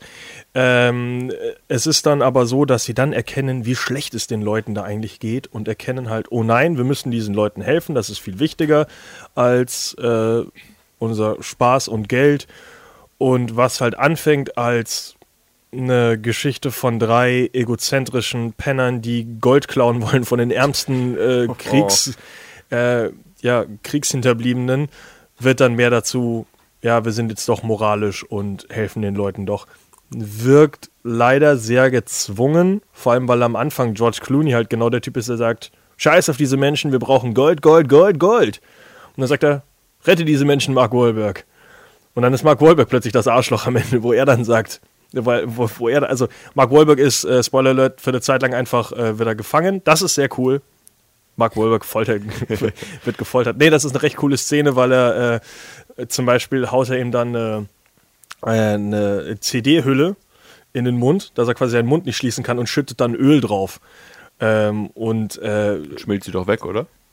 Oder ist das Öl nicht heiß? Nee, nicht, äh, so, nicht, nicht heiß, einfach nur, äh, weil er ihn anguckt und äh, der, die, es ist eine sehr interessante Diskussion, ähm, dass er halt sagt, nein, wir versuchen euch zu retten und äh, der andere Typ, der ihn halt verhört, erklärt ihm halt, was für ein scheiß Leben er eigentlich hat und was sie alles zerstört haben und äh, dass seine ganze Familie tot ist und dass er sich das doch mal vorstellen soll, wer das alles für ihn wäre, weil er hat ja auch Frau und Kind zu Hause etc. Und ähm, als er ihm dann eben dieses Öl zum Beispiel in den Mund schüttet, sagt er auch, das ist das Gold, was die ganzen Amerikaner wollen. Weil das ist ja genau das, was diese ganzen Kriege lostritt. Also es ist ein sehr, sehr kritischer Film. Der Film ist aber sehr, sehr spät nach dem Golfkrieg erst rausgekommen. Also war auch eher so auf Nummer sicher. Nicht, dass die Regierung das sieht. ähm, ähm, was ich halt an dem Film unglaublich seltsam finde, sind die Action-Szenen. Ähm, die sind zum Teil richtig, richtig gut und zum Teil einfach vom, von den Ideen, wie es halt stilistisch umgesetzt ist, einfach nicht nachvollziehbar. Dass er plötzlich Slow Motion benutzt und Bullet, also so Bullet-Kameras, die halt den, den Verlauf der Kugel im POV-Sicht quasi machen äh, und in die Personen rein. Das ist total seltsam. Es gibt zwar einen äh, recht coolen Effekt, wo er erklärt, wie eine wie ein, ähm, wie ein Schuss auf den menschlichen Körper wirkt und das haben sie irgendwie recht cool nachgebaut und dann siehst du halt eine Kugel, die halt reinfliegt und diese Organe halt durchschlägt und das halt dann zu so einer äh, Vereiterung kommt und äh, woher dann die Schmerzen wirklich kommen, wo er sich dann zum Beispiel auch einen, ähm, ein Loch in, in den Brustkorb schlagen muss, äh, damit, Lung, äh, damit eben Luft aus seiner Lunge kommt, um den Druck rauszulassen. Das ist alles recht cool gemacht. Aber diese Action-Szenen an sich sind stilistisch, äh, stilistisch sehr, sehr komisch umgesetzt und ich weiß nicht warum. Also es ist wirklich nicht nachvollziehbar. Was kommt so aus dem Nichts? Also es fängt halt plötzlich eine Schießerei an und dann wird das Bild total grainy und komisch und ja, also ich kann es nicht nachvollziehen, ich, was ich da, was sich da gedacht hat. Dieser. Leider nicht gesehen, den Film. Aber David klingt sehr unpassend, wie du es beschreibst, jedenfalls. Äh, den nächsten Film, den man ansprechen könnte, wäre Planet der Affen. Äh, wenn ihr dazu was hören wollt, kommt, hört einfach rein in unseren Tim Burton Talk. Das war die Sendung Nummer 1 sogar. War Ey. unsere erste Sendung, die wir gemacht Sehr haben. beliebt damals gewesen. Ähm, wir springen eins weiter und zwar Italian Job. Hast du den gesehen? Der nächste Film, bei dem wir einsteigen, ist The Departed. Oh Gott. Ja, okay, ja, ich hab ich. Ich hab lange, hey, Invincible hast du auch gesehen. Hast Wen? du gesagt. Invincible hast du gesehen. Hast Hast du, mal von gehört bis gerade? du hast mir letztens gesagt, den hast du gesehen, dieser Footballfilm. Egal, kommen wir gleich zu. Habe ich von gehört, habe ich gesagt. Das Ding Egal. Planet der Affen, Tim Burton Film, äh, einfach in den anderen äh, Talk reinhören. Italian Job mit äh, Charlize Theron, Edward Norton, Jason Statham, äh, Mo Steff unter anderem und auch Donald Sutherland. Gedreht von F. Gary Gray, zuletzt bekannt aus äh, Straight Outta Compton zum Beispiel. Ja. Ähm, ist ein klassischer Heistfilm, ist ein Remake von einem britischen Heistfilm mit Michael Caine, der sehr bekannt ist für sein Cliffhanger-Ende, wo ja am Ende der äh, Bus quasi auf der, äh, der bleibt, der, die fahren quasi durch die Alpen, glaube ich, und er verliert die Kontrolle und dann hängt dieser Bus auf der Schiebe, auf der, auf der, ja, hängt quasi so hinten komplett drüber und vorne äh, die, die vorderen beiden Räder sind noch drauf und da stehen alle Leute und ganz hinten ist das Gold. Und dann versuchen sie halt irgendwie an das Gold zu kommen, ähm, ohne halt abzustürzen mit dem Bus. Und der Film endet ja auf dem Cliffhanger, dass Michael Caine zu den anderen sagt, wait a minute, I have a great idea. Und dann ist einfach schwarzer Screen, also weiß nicht, was passiert. Das ist eigentlich ganz cool. Geht oft um Gold bei Mark Wahlberg, das höre ich raus. Ähm, das Tolle ist, Italian Job ist einfach komplett verhollywoodisiert. Das heißt, es gibt einfach ein Happy End, es gibt keinen Cliffhanger, es Ah. gibt äh, es hat eigentlich überhaupt nichts zu tun mit dem Originalfilm, außer dass auch Mini Cooper verwendet werden für den ganzen Film, weil äh, halt die, Geld. nee, die sind halt kleiner und können durch irgendwelche äh, durch die U-Bahn und sowas fahren ohne Probleme. Äh, ist ein klassischer Actionfilm. Mach das bitte nicht nach zu Hause. Wer den Film äh, sehen will, guckt sich den Trailer an, weil der hat die letzte Szene auch mit drin. Eieieiei. Fast so schlimm wie äh, Amazing Spider-Man. Äh, da ist ja der zweite so dreist, der hat ja wirklich die allerletzte, das allerletzte Bild vom Film, wie er Rhino angreift, Ach, das auch im Trailer. Also das ist wirklich, das war wirklich kackendreist. Und da ist es so, dass du da schon die Auflösung des gesamten Films auch im Trailer hast. Äh, Seth Green ist übrigens auch noch in dem Film. Ähm, ja, guter Film, kann man gucken, muss man wahrscheinlich nicht gucken, ist halt ein Heistfilm, mein Gott. Äh, kurz, kurz zum nächsten Film. Vier Brüder.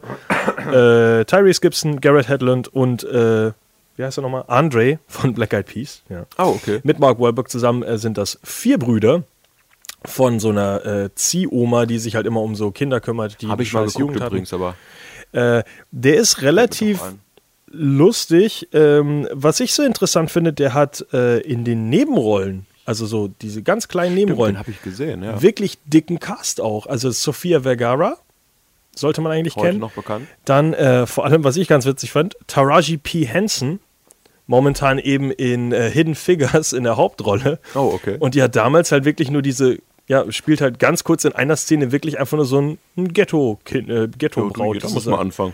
Pass auf dein Leben auf, Andre, glaube ich. Ich weiß, ich habe keine Ahnung, ich Ja. weiß nicht mehr, mit wem sie Das klingt nach ihr. Ich glaube ja, weil nämlich Sophia Vergara die Freundin von Tyrese Gibson in dem Film ist. Und äh, auch ganz cool, der Böse gespielt wird, äh, wird gespielt von, jetzt versuche ich mich an dem Namen, Duat- Dur- Durchel Itefor? Durchetel Itefor of 12 Years Slave. Ach ja. Durchetel Du, das Name will ich er. aussprechen, würde ich sagen. Das ist der Hauptdarsteller von 12 Years a Slave. Ähm, das ist auf jeden Fall ganz cool. Es spielt auch eine verdammt krasse Rolle. Äh, ist ja nur so witzig, also so heutzutage halt da so wichtige Stars in den Rollen zu sehen. Ich glaube, den mochte ich, den Film. Der Film ist ganz okay. Er wird halt am Anfang schon sehr übertrieben, wo es dann riesen Gang-Shootouts mit Toten auf beiden Seiten und riesige Schießereien und Action und danach kommt die Polizei und sagt, sei Selbstverteidigung? Alles klar, Jungs. Geht frei. Äh, und äh, am Ende kriegen sie den Bösen auch einfach nur, weil sie seine gesamte Crew bestechen. Und die Aussage danach ist dann, ja, weil du immer Kacke zu denen warst. Äh, Es ist also viel einfacher kann man sich das Ende auch nicht machen. Bisher sind die Rollen von Mark Wahlberg aber wirklich auch immer viel, viel Ja, für nach an seiner Kindheit dran. Ja, Jugend. ja, Three Kings war er ein Soldat, ich glaube. Planet der Affen war wahrscheinlich jetzt auch nicht wie in seiner Kindheit, aber Ja, vielleicht, weiß ich nicht. Ein Affenjunge. ähm, gut, ganz kurz jetzt zu. Äh, also, vier Brüder kann man gucken, muss man aber nicht gucken. Ähm, Invincible mit äh, Greg Kinnear und Elizabeth Banks unter anderem. Äh, geht im Endeffekt einfach nur um die wahre Geschichte. Philadelphia Eagles haben irgendwann mal Open Tryouts gemacht und gesagt, hey, jeder von euch kann, wenn er will, Footballer werden bei unserem Club, weil unser Club ist eh ziemlich scheiße. Und damals hat sich dann eben wirklich ein äh, Barkeeper, dessen Name ist Vince Papale, hat sich wirklich zu diesen Tryouts gemeldet halt auch und hat äh, wirklich diese Rolle bekommen und ähm, ist dann eben, hat dann eben bei den Eagles mitgespielt als irgendwie der einzige in Franchise oder vielleicht sogar äh, äh, Geschichte der NFL, der ohne jemals College Football gespielt zu haben, äh, da reingekommen ist in den, äh, in den Club. Das Witzige an dem Film ist, der Film ist absoluter Bullshit. Die Hälfte aus diesem Film stimmt einfach nicht. Äh, der Film endet unter anderem mit einem äh, Touchdown von ihm, wo er, äh, er spielt halt als Defensive äh, Tackle, äh, tackelt den Panther, glaube ich, und äh, weil das als Fumble geruled wird, packt er eben diesen Ball, rennt in die Endzone und holt sich einen Touchdown. Ja. In Wirklichkeit ist diese Szene genauso passiert, nur dass nachträglich gesagt wurde, der Fumble war kein Fumble und der, du hast keinen Touchdown, Vince Papale. Der Film wird dir sagen, du hast diesen Touchdown, Vince Papale. Er hat in Wirklichkeit nie einen Touchdown gehabt. Äh, außerdem äh, erzählt der Film, dass er eben in Open Tryouts in die zu den Philadelphia Eagles gekommen ist. Das stimmt nicht. Die haben zwar Open Tryouts mal gehalten, zu einem anderen Zeitpunkt, aber wie er in den Club gekommen ist, war ein Private Audition, weil sie ihn eben geholt haben. Und zwar genau wegen der größten Lüge von dem Film, dass Vince Papale zwar in der Highschool ein Jahr lang Football gespielt hat, aber danach nur Spaß mit seinen Kumpels hatte. Auch Bullshit. Vince Papale hat äh, Semi-Pro Football gespielt in der K ähm, Konkurrenzliga zu der NFL.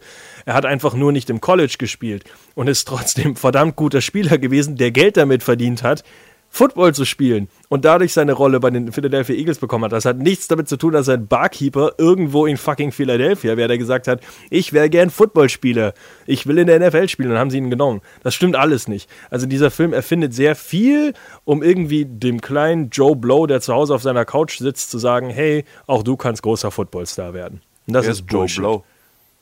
Ein Typ, der auf seiner Couch sitzt. Das, das, das ich jetzt. Nee, ist eine amerikanische Aussage. Joe Joe, Joe Doe. Nee, wie, heißt die, wie ist der Standardname nochmal in Amerika? John Doe? Weiß ich nicht. Für, so wie Max Mustermann. Ich dachte, das ist Joe Blow. Ich weiß das es ist nicht. John Doe. Goodman. Okay. Wir kommen Egal. zu dem Film, den du gesehen hast, jetzt endlich mal. Ähm, wie gesagt, wir überspringen hier einige Filme, die kein Schwein interessieren. Aber du darfst jetzt reden über Departed, unter Feinden. Ja, ja, dass die mal so Untertitel haben. Ja, ist ein Martin Scorsese-Film. Auch der einzige Film, für den der gute Mann je anscheinend einen Oscar bekommen hat für seine Regiearbeit. Obwohl er sechsmal zuvor nominiert war. Und Dieses Jahr übrigens nicht für Silence. ja, ich kann den Film trotzdem nicht leiden. Also ich habe damals schon die, den Hongkong-Film, also den Film aus Hongkong geguckt, äh, Infernal Affairs.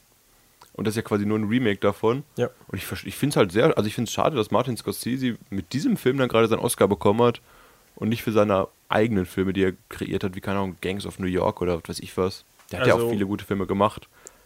Ich habe das Original, also die, was hast du gesagt? Japanische Vorlage? Hongkong. Chinesische Vorlage? Nicht gesehen. Hongkong ist auch. Nicht? Es gibt ein Hongkong-Kino, ein eigenes, ja. Also ich habe die Vorlage auf jeden Fall nicht gesehen. Ich habe nur den Film an sich gesehen. Der Film ist sehr lang, muss ich sagen. Äh, wenn man halt das Original nicht kennt anscheinend. Ähm, die Wendungen sind sehr krass. Ähm, sehr, sehr Zweieinhalb Stunden geht der. aus dem Nichts auch wirklich, was da alles passiert. Ähm, fass doch mal ganz kurz zusammen, worum es in dem Film wirklich geht. Der Film spielt in Boston. Ah, wie kann ich das zusammenfassen? Es geht quasi darum, um zwei Typen, die gegenseitig eingeschleust werden. Der eine wird bei der Polizei eingeschleust, der andere auf der Seite der Gangster. Genau, Wenn ich also- das richtig in Erinnerung habe. Es sind zwei Doppelagenten. Einmal Genau. ist es eben äh, Matt Damon auf der Seite der Polizei, äh, schleicht sich eben bei den Mafiosis ein und Leonardo DiCaprio auf Seiten der, nee, andersrum, so, sorry. Äh, Matt Damon ist der Mafiosi, der sich bei den äh, Polizisten einschleicht. Leonardo DiCaprio ist der Polizist, der sich bei den Mafiosis einschleicht. Ähm, äh, das Ganze führt halt natürlich zu sehr, sehr spannenden, krassen Szenen zwischen Nicholson und äh, Leonardo DiCaprio oder auch Damon und äh, unter anderem eben Mark Wahlberg und auch Alec Baldwin. Also es ist halt immer dieses, Martin Sheen ist auch noch mit dabei. werden sie jetzt, äh, ja, fliegen sie auf, äh, können sie noch irgendwie, ja, ihre Rolle weitermachen, bla bla bla. Ist halt ein Undercover-Film doppelt. Genau, es ist, äh, also es ist verdammt cool gemacht. Ich finde, Leonardo DiCaprio spielt halt seine Rolle einfach verdammt gut. Also du, er, also du merkst wirklich, dass er verdammt Schiss hat, immer, so oft an vielen Stellen. Unter anderem auch eine Rolle, wo ich letztes Jahr gesehen habe, die so nicht geplant war. Jack Nicholson und Leonardo DiCaprio Jack reden. Nicholson stirbt doch, ne? Am Ende, also hinterher. Meine ja. Ja. Äh, Jack Nicholson äh, redet halt über ihn, ob er ein Bulle ist und zieht dann einfach eine Waffe unterm Tisch raus und hält sie halt auf ihn. Und das war wohl nicht geplant im Skript. Das hat Nicholson einfach gesagt, er hat sich einfach eine, eine Waffe am Set genommen, also eine, eine Prop-Waffe, hat halt gesagt, das wird vielleicht ein bisschen mehr Spannung in die Szene bringen. Und äh, DiCaprio ist halt einfach damit gegangen und hat einfach gesagt, oh, Joe, scheiße, spiele ich halt mit mit dieser Waffe. Ähm, es ist verdammt spannend einfach dieser Film, finde ich, wenn Ich habe den weiß, Film, ich habe lange mich geweigert, ihn zu gucken, weil ich das Original halt zwei, dreimal schon geguckt hatte, was man noch häufiger gucken muss, weil, so böse es klingt, die Asiaten noch mal ein bisschen ähnlich aussehen da. Und dann weiß ich gar nicht mehr, wer der wo Undercover-Agent ist. Auf jeden Fall fand ich den echt klasse. und ich habe dann Oh Mann. Departed Das vor, Nicholson getötet. vor drei Jahren geguckt und ich muss sagen, ja, ich hatte keine Erwartung, weil ich einfach schon keine Lust drauf hatte und ich war bodenlos enttäuscht, wie langweilig und lang der einfach ist. Okay. Grotten, also ich fand ihn unglaublich schlecht. Faszinierend. Also, wie gesagt, ne. Meine, meine Erwartung unter, untertroffen hat er sogar noch. Also ich finde ihn gut, guckt nicht den Hongkong-Film davor anscheinend. Ja, vielleicht liegt es auch da, vielleicht liegt es echt daran, dass es ähnlich wie bei Oldboy oder sowas. Ich finde es halt schade. Wie gesagt, ich finde es schade, dass Scorsese hat bessere Filme als Departed in meinen Augen. Ich finde ihn überbewertet. Aber anscheinend, vielleicht liegt es auch echt daran, dass ich das Original so vorher schon gesehen habe. Man weiß es nicht. Ich würde aber zum Beispiel Departed auch nicht wieder gucken, weil er so unfassbar lang ist. Auf jeden Fall, nochmal kurz gesagt, Mark Wahlberg spielt da auch einen Polizisten und wurde 2007 auch als bester Nebendarsteller nominiert bei den Oscars. das einzige Mal, was er da übrigens nominiert wurde für die Oscars. Ah, okay. Zu Recht. Ähm, wer hat ja nur zwei Rollen, die er spielt? Er spielt entweder einen Soldaten oder er spielt einen Polizisten. Er spielt ja momentan überhaupt nichts anderes mehr, weil das sind die beiden Sachen. Er, Also, also halt ein rechtschaffener, guter Mensch, der Mann. Mark Wahlberg ist halt einfach kein guter Schauspieler, finde ich. Er hat halt seine, also gut, Pain and Gain zum Beispiel fand ich ihn auch ganz lustig. Gut, er hat meinetwegen drei Rollen. Er hat doch diesen äh, hirnlosen Muskelprotz, den er jetzt in Daddy's Home und Pain and Gain und sowas dann noch spielt. Und Date Night. Und in Date Night. Ähm, ist halt so ein, ja, Hirn aus Rolle. Also wirklich, ich finde nicht, dass er ein guter Schauspieler ist einfach. Ähm, das äh, repräsentiert sich nämlich auch in seinem nächsten Film, The Happening, wo er einen äh, Uniprofessor spielt, der nicht wirklich ganz versteht, was ein Uniprofessor machen soll. äh, weil, also eine der größten Probleme, die Mark Wahlberg wohl hat, ist Charaktere spielen, die intelligenter sind als er.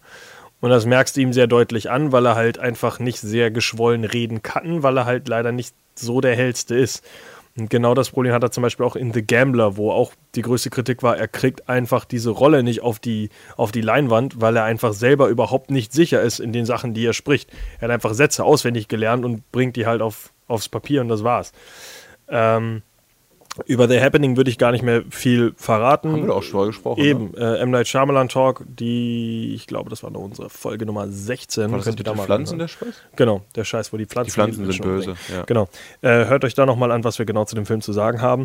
Wir kommen stattdessen zu einem Film, den ich nicht gesehen habe, der aber der unfassbar bescheuert im Trailer aussieht, In meinem Himmel von Peter Jackson. Wurde auch von Kritikern, glaube ich, recht zerrissen. Das war der erste Film, meine ich, den Peter Jackson nach seiner preisgekrönten Herr der Ringe-Trilogie gemacht hat. Ich dachte, Damals- der hat erst äh, King Kong gemacht, oder? Ach so, ja, King Kong ignoriere ich immer wieder. habe ich noch nicht geguckt. Auf jeden Fall, ich habe den Film damals in der Sneak gesehen, sogar im Kino. Einer meiner ersten großen Blockbuster, nenne ich mal, die ich in der Sneak gesehen habe. Äh, ich fand ihn relativ emotional und schön. Also es geht halt um die kleine Susie Salmon, die auf dem Weg nach Hause eines Tages entführt wird, und zwar von Stanley Tucci dargestellt. Der hat- Spoiler. Nee, das hier. Der hat so ein schönes Verlies auf dem Feld gebaut, mit so, so schön so ein Erdloch, wo er sie quasi runterlockt und sein, seine Einrichtung da zeigt und dann vergewaltigt und tötet er sie. Ah. Und lässt die Leiche auch da und die Ein wird niemals gefunden, etc. nein. Auf jeden Fall wacht die kleine Susi dann auf und ist im Himmel und kann aber von da quasi sehen, was ihre Eltern machen, quasi wie die mit der Situation umgehen und dergleichen, was mit dem, wie sein der Vater, dargestellt von Mark Wahlberg in diesem Falle, äh, sich auf die Suche auch nach dem Mörder gibt, die die Familie daran verzweifelt, kaputt geht und dergleichen. Und am Ende gibt es dann so ein großes Showdown, wie sie quasi in so einem Kühlschrank in so ein riesiges Müllloch geworfen werden soll. Und dann geht es quasi darum, findet man jemals ihre Leiche oder nicht. Ist mit der Hauptrolle spielt die, Ja. die Frau, dessen Namen ich nicht aussprechen kann. Susan Sarandon? Ach so, Das die. nicht Susan Sarandon, äh, ach das so, Kind. die, die, das Kind. Ja. Ähm, den Namen habe ich mir nicht aufgeschrieben, weil der hat mir nicht So, sorry, sorry. Das ist die auch von äh, Hannah. Mein Name ist Hannah. Wie heißt das? Saoirse Ronan. Genau, Saoirse Ronan. Da war ist ja auch eine, äh, eine Romanverfilmung, meine ich, der Film. Ach, die war in Brooklyn? Und da ging es darum, Boah. ja, die Blonde. Da ging es darum, dass man quasi eine Schauspielerin wollte in der Rolle, die komplett unbekannt ist, damit man halt komplett ohne Vorurteile an diesen Film rangeht und sich auf dieses Mädchen davon fokussiert. Hat aber dann doch, bevor der Film rauskam, noch spontan überraschend einen Oscar gewonnen. Für Abbott. Abbott? Ich weiß nicht, wie das ausspricht. Okay. Und ja, war dann doch bekannter, als man dachte. Der Film ist aber trotzdem relativ stark gefloppt. Ich glaube, finanziell und kritisch so Ach, auf beiden Seiten. Atonement. Atonement Oh, heißt okay, der. falschen aber Film. Abit ist auf Deutsch. Achso, ja, dann du Warum auch immer. Ja, okay, dann mache ich doch den richtigen Film. Auf jeden Fall hat es dann spontan den Oscar gewonnen, war doch dann eine große Nummer in Hollywood. Haben gesagt, äh, canceln wir diesen Film, Peter Jackson. Wie gesagt, das, was mir beim Film, wer mir danach im Kopf geblieben ist, wenn ich auf jeden Fall danach mochte, was jetzt falsch, falsch klingt, war Stanley Tucci. Ey, Stanley Tucci, ganz kurz, für die Leute, also Stanley Tucci erkennt man auf jeden Fall, wenn man ihn sieht, äh, unter anderem Transformers. Er hat unglaublich viele Filme gemacht. Unter anderem Also, auch Tribute von Panem. mal Er ist so ein klassischer Character Actor. Allein schon für den grandiosen Schnurrbart, der in diesem Film hat. Guckt einfach mal bitte den Trailer zu In meinem Himmel. Dieser Schnurrbart passt null zu dem Gesicht von Stanley Tucci und sieht so unglaublich fake aus. Aber ich mag Stanley Tucci einfach unglaublich gerne als Charakter, also als, als Actor einfach. Und deswegen sage ich, ah, komm, mach das, Stanley Tucci. Ich glaub dir, dass du ein Mann mit Schnurrbart bist. Ah, auf jeden Fall, ich denke, mein Film geht eher in die Richtung von hinterm Horizont oder dergleichen. Es ist halt so ein. Es ist ein Film, was kommt nach dem Tod? Alles geht gut aus. Hat aber sehr viel, sehr schöne Bilder auch, oder? Ja, wie gesagt, gerade diese Bilder im Himmel, auch weil sie sich ihren Himmel ja quasi selbst gestalten kann und dergleichen, ist sehr, sehr visuell ansprechend. Ähnlich wie hinterm Horizont. Äh, Mark Wahlberg in diesem Film, weil wir den überhaupt nicht angesprochen hat, spielt übrigens den Vater. Habe ich gerade gesagt. Ja, der so, nicht geht ja auf die Suche nach dem Mörder und dem Kind und allem und die Leiche finden und Ach, sie Moment. gibt dann immer kleine Botschaften aus dem Himmel und sowas. Die Mutter ist Rachel Weisz, die Mutter, äh, die oh, Rachel Oma, Weisz, die kennt man ja auch von Sherlock, glaube ich. Ne? die Oma ist Susan Sarandon. Eieieiei. Und die anderen Leute kenne ich hier nicht. Nenn mal noch Reese Ritchie, Michael Imperioli. Ja, okay, weiter. Nächster Film. Was hast du noch auf deiner Liste? Äh, als nächsten Film äh, kommt bei mir The Other Guys. Ich weiß noch nicht, Ich ob habe noch Date Night, glaube ja, ich, vorher. aber den kannst du gerne ansprechen, Ja, weil Date da habe ich Night- mir nichts, weil der ist auch voll die Nebenrolle, den habe ich jetzt Brauch- eigentlich nicht grad Schirm gehabt. Date Night ist ja, ist das Tina Fey und Steve Carell, glaube ich, in der Hauptrolle. Es geht halt um ein lustiges Pärchen, die, wo die Beziehung ein bisschen eingestaubt ist und dann machen die auf einmal einen drauf und sind Gangster für eine Nacht, was auch der deutsche Untertitel ist. Muss dann auch, wie gesagt, gar nicht groß ansprechen, der Untertitel. Dann machen die eine Nacht drauf und sind Gangster für eine Nacht. Daten ein Gangster für eine Nacht mit Tina Fey und Steve Carell. Fertig. Auf jeden Fall geht es, wie gesagt, um die beiden. Das Lustige ist nur, Mark Wa- Mark Wahlberg ist in ein paar Szenen zu sehen. Wichtiger Fakt, den ich mir notiert habe, stets mit freiem Oberkörper. Dabei wurde darauf geachtet, dass die Tätowierung seiner linken Schulter, die Bob Marley zeigt, nicht zu filmen ist. Ja. Und in den Credits gibt es trotz seiner minimalistischen Bekleidung einen Kostümassistenten, der extra nur für Mark Wahlberg zuständig war. Der dann wahrscheinlich mal gesagt hat, Mark, denk dran, ein T-Shirt auszuziehen. Achso, ich denke, der hat den einfach nur immer nur eingeölt, oder Ja. nicht? Vielleicht auch so. Hätte ich jetzt eher gedacht. Ja, auf Ja, jeden Fall. Das ist keine Rolle von Mark Wahlberg, die man ansprechen muss, aber Taraji P. Henson übrigens auch in dem Film. Zweiter Film Ja. mit Mark Wahlberg zusammen. Äh, Hidden Figures. äh, wahrscheinlich mochte er die nicht, hat sie zusammengeschlagen auch. So Will- kennen wir unseren Mark Ah, Wahlberg. William Fichtner, Carmen, Kristen Wiig, Mark Ruffalo, James Franco, Mila Kunis, Bill Burr. Ist halt so ein ja, Kla- Ma- Mark, äh, James Franco und Mila Kunis kommen auch für fünf Minuten vor. ja, es ist halt so ein klassischer Comedy-Film. Hey, macht ihr mit und habt Spaß vor der Kamera für eine halbe Million? ja aber so was Steve Carell und Tina Fey waren noch beide bei Saturday Night Live, oder? Auf jeden Fall ja. Tina Fey, glaube ich. Ja. Also, äh, ich weiß nicht, ob sie da angefangen haben, aber ich, also, aber ich meine, Steve Carell ist, halt mehr bekannt aus The Office natürlich. Ach so, ja, aber es ist Tina. Fey mehr bekannt aus 30 Rock. die haben viele Freunde und sagen, hey, wir machen hier gerade so einen lustigen Film, willst du nicht mal mitkommen und den lustigen Satz sagen? Für Cameos, ja, für Cameos kriegst du natürlich immer wieder Leute rein. Deshalb, ja, kein Film, über den man weiter länger sprechen muss. Ich, als nächstes hättest du jetzt welchen Film? Äh, die etwas anderen Cops, äh, auch kein Film, über den man besonders lange sprechen muss. Äh, der Film ist von Adam McKay, der glaube ich auch, äh, hat er nicht Jump Street und sowas auch verbrochen? Oh, okay. Nee, warte mal, meine ich gar nicht. Ähm, was hat er denn so? äh, ja, also äh, der Film ist nicht besonders. St Step Brothers und so weiter hat er zum Beispiel auch gemacht. Oder auch Anchorman. Oder, besser. oder zuletzt auch The Big Short. Oh, Äh, ja, passt nicht so ganz in die Reihe nicht. der anderen.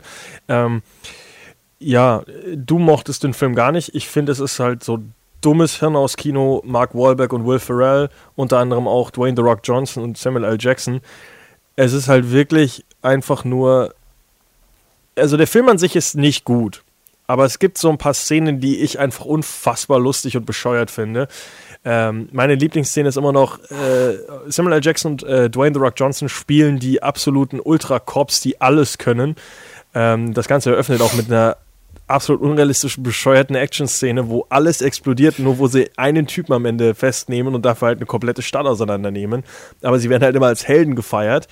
Und äh, die beiden sterben, weil sie von einem Haus runterspringen mit den äh, und einfach mit den Worten Aim for the bushes. Und sie knallen einfach auf, auf den Asphalt und sind beide tot. Und danach ist die Aussage, dass sie anscheinend vergessen haben, dass sie eben sterblich sind. Weil sie eben so viele Sachen davor überlebt haben, dass sie einfach in ihren Tod springen mit der festen Überzeugung, dass sie es überleben. Und das kommt so aus dem Nichts, weil es läuft vor allem noch irgendwie äh, äh, There Goes My Hero läuft dazu auch noch, während sie, auf, während sie da runterfliegt. Es ist halt saudumm. Aber ich fand, der Film hat damals sehr gut funktioniert. Ähm, das Hin und Her zwischen Mark Wahlberg und Will Ferrell fand ich auch sehr lustig. Einfach nur, wo er dann zum Beispiel auch sagt, äh, er ist ein Thunfisch und er ist ein Löwe. Er würde ihn einfach essen. Und dann äh, debattiert aber Will Ferrell darüber, dass er einfach ins Wasser kommen würde, äh, ihn ins Wasser packen würde und dann würde der Löwe schwimmen müssen und dann greift er mit seinen ganzen Thunfischen an und wenn er abhauen würde, dann würde er zurück in sein Thunfischlabor und mehrere äh, Maschinen äh, bauen, damit sie an Land angreifen können und alle seine Löwenfreunde umbringen. Es ist so ein ewig langes, bescheuerte Monologkacke von Will Ferrell. Also der Film ist lustig. Kann man mal gucken, ist halt sehr, sehr, sehr, sehr se seichte Unterhaltung. mein Humor war es, wie gesagt, echt gar nicht, aber Will Ferrell mag ich. Allein schon, es wird von denen das Auto geklaut und als sie es wiederfinden, äh, äh, finden sie irgendwie überall Samenspuren in dem Auto. Und das heißt, dass erst äh, eine, irgendwie mehrere äh, Obdachlose eine Orgie in dem Auto gefeiert haben und kurz danach ist ein Reh eingebrochen und hat dort äh, ein Kind geboren. Deswegen sie hinten lauter Plazenta fit. Das ist total bescheuert. Und der Standardwitz zum Beispiel ist auch, dass die Bösen immer nachdem äh, die halt Will Ferrell und Mark Wahlberg beide versuchen äh, äh, zu fangen, jedes Mal nachdem sie die treffen, klauen sie ihnen die Schuhe.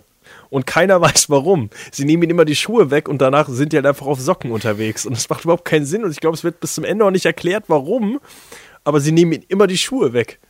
Und ich weiß auch nicht, es, wie gesagt, es ist ein dummer Film, kann man gucken, muss man War aber das der erste Film jetzt, wo Mark Wahlberg einen Polizisten gespielt hat? Wir hatten gerade The Departed. Ach ja. ich, ja. ja. Der zweite wollte ich sagen. Äh, und selbst das stimmt, glaube ich, nicht. Ei, ei, ei. äh, weil, ja gut, Shooter spielt dann Soldaten. Ja, okay, er ist auf jeden Äh. Fall schon schnell auf diese Rolle gekommen. Ja, also in die Richtung, Planet der Affen ja auch. Also er spielt schon äh, Three King. Ja gut, er hat vorher eher den, ich glaube, The Big Hit, weiß ich jetzt ehrlich gesagt gar nicht, aber er spielt halt ähm, oft einen Sportler, einen Soldaten oder einen Polizisten, irgendwie sowas in die Richtung. Also kein besonders, an, ja, nicht viele andere Charaktere. Mit welchem Film wird es jetzt weitergehen? Mit dem nächsten Sportler? Genau.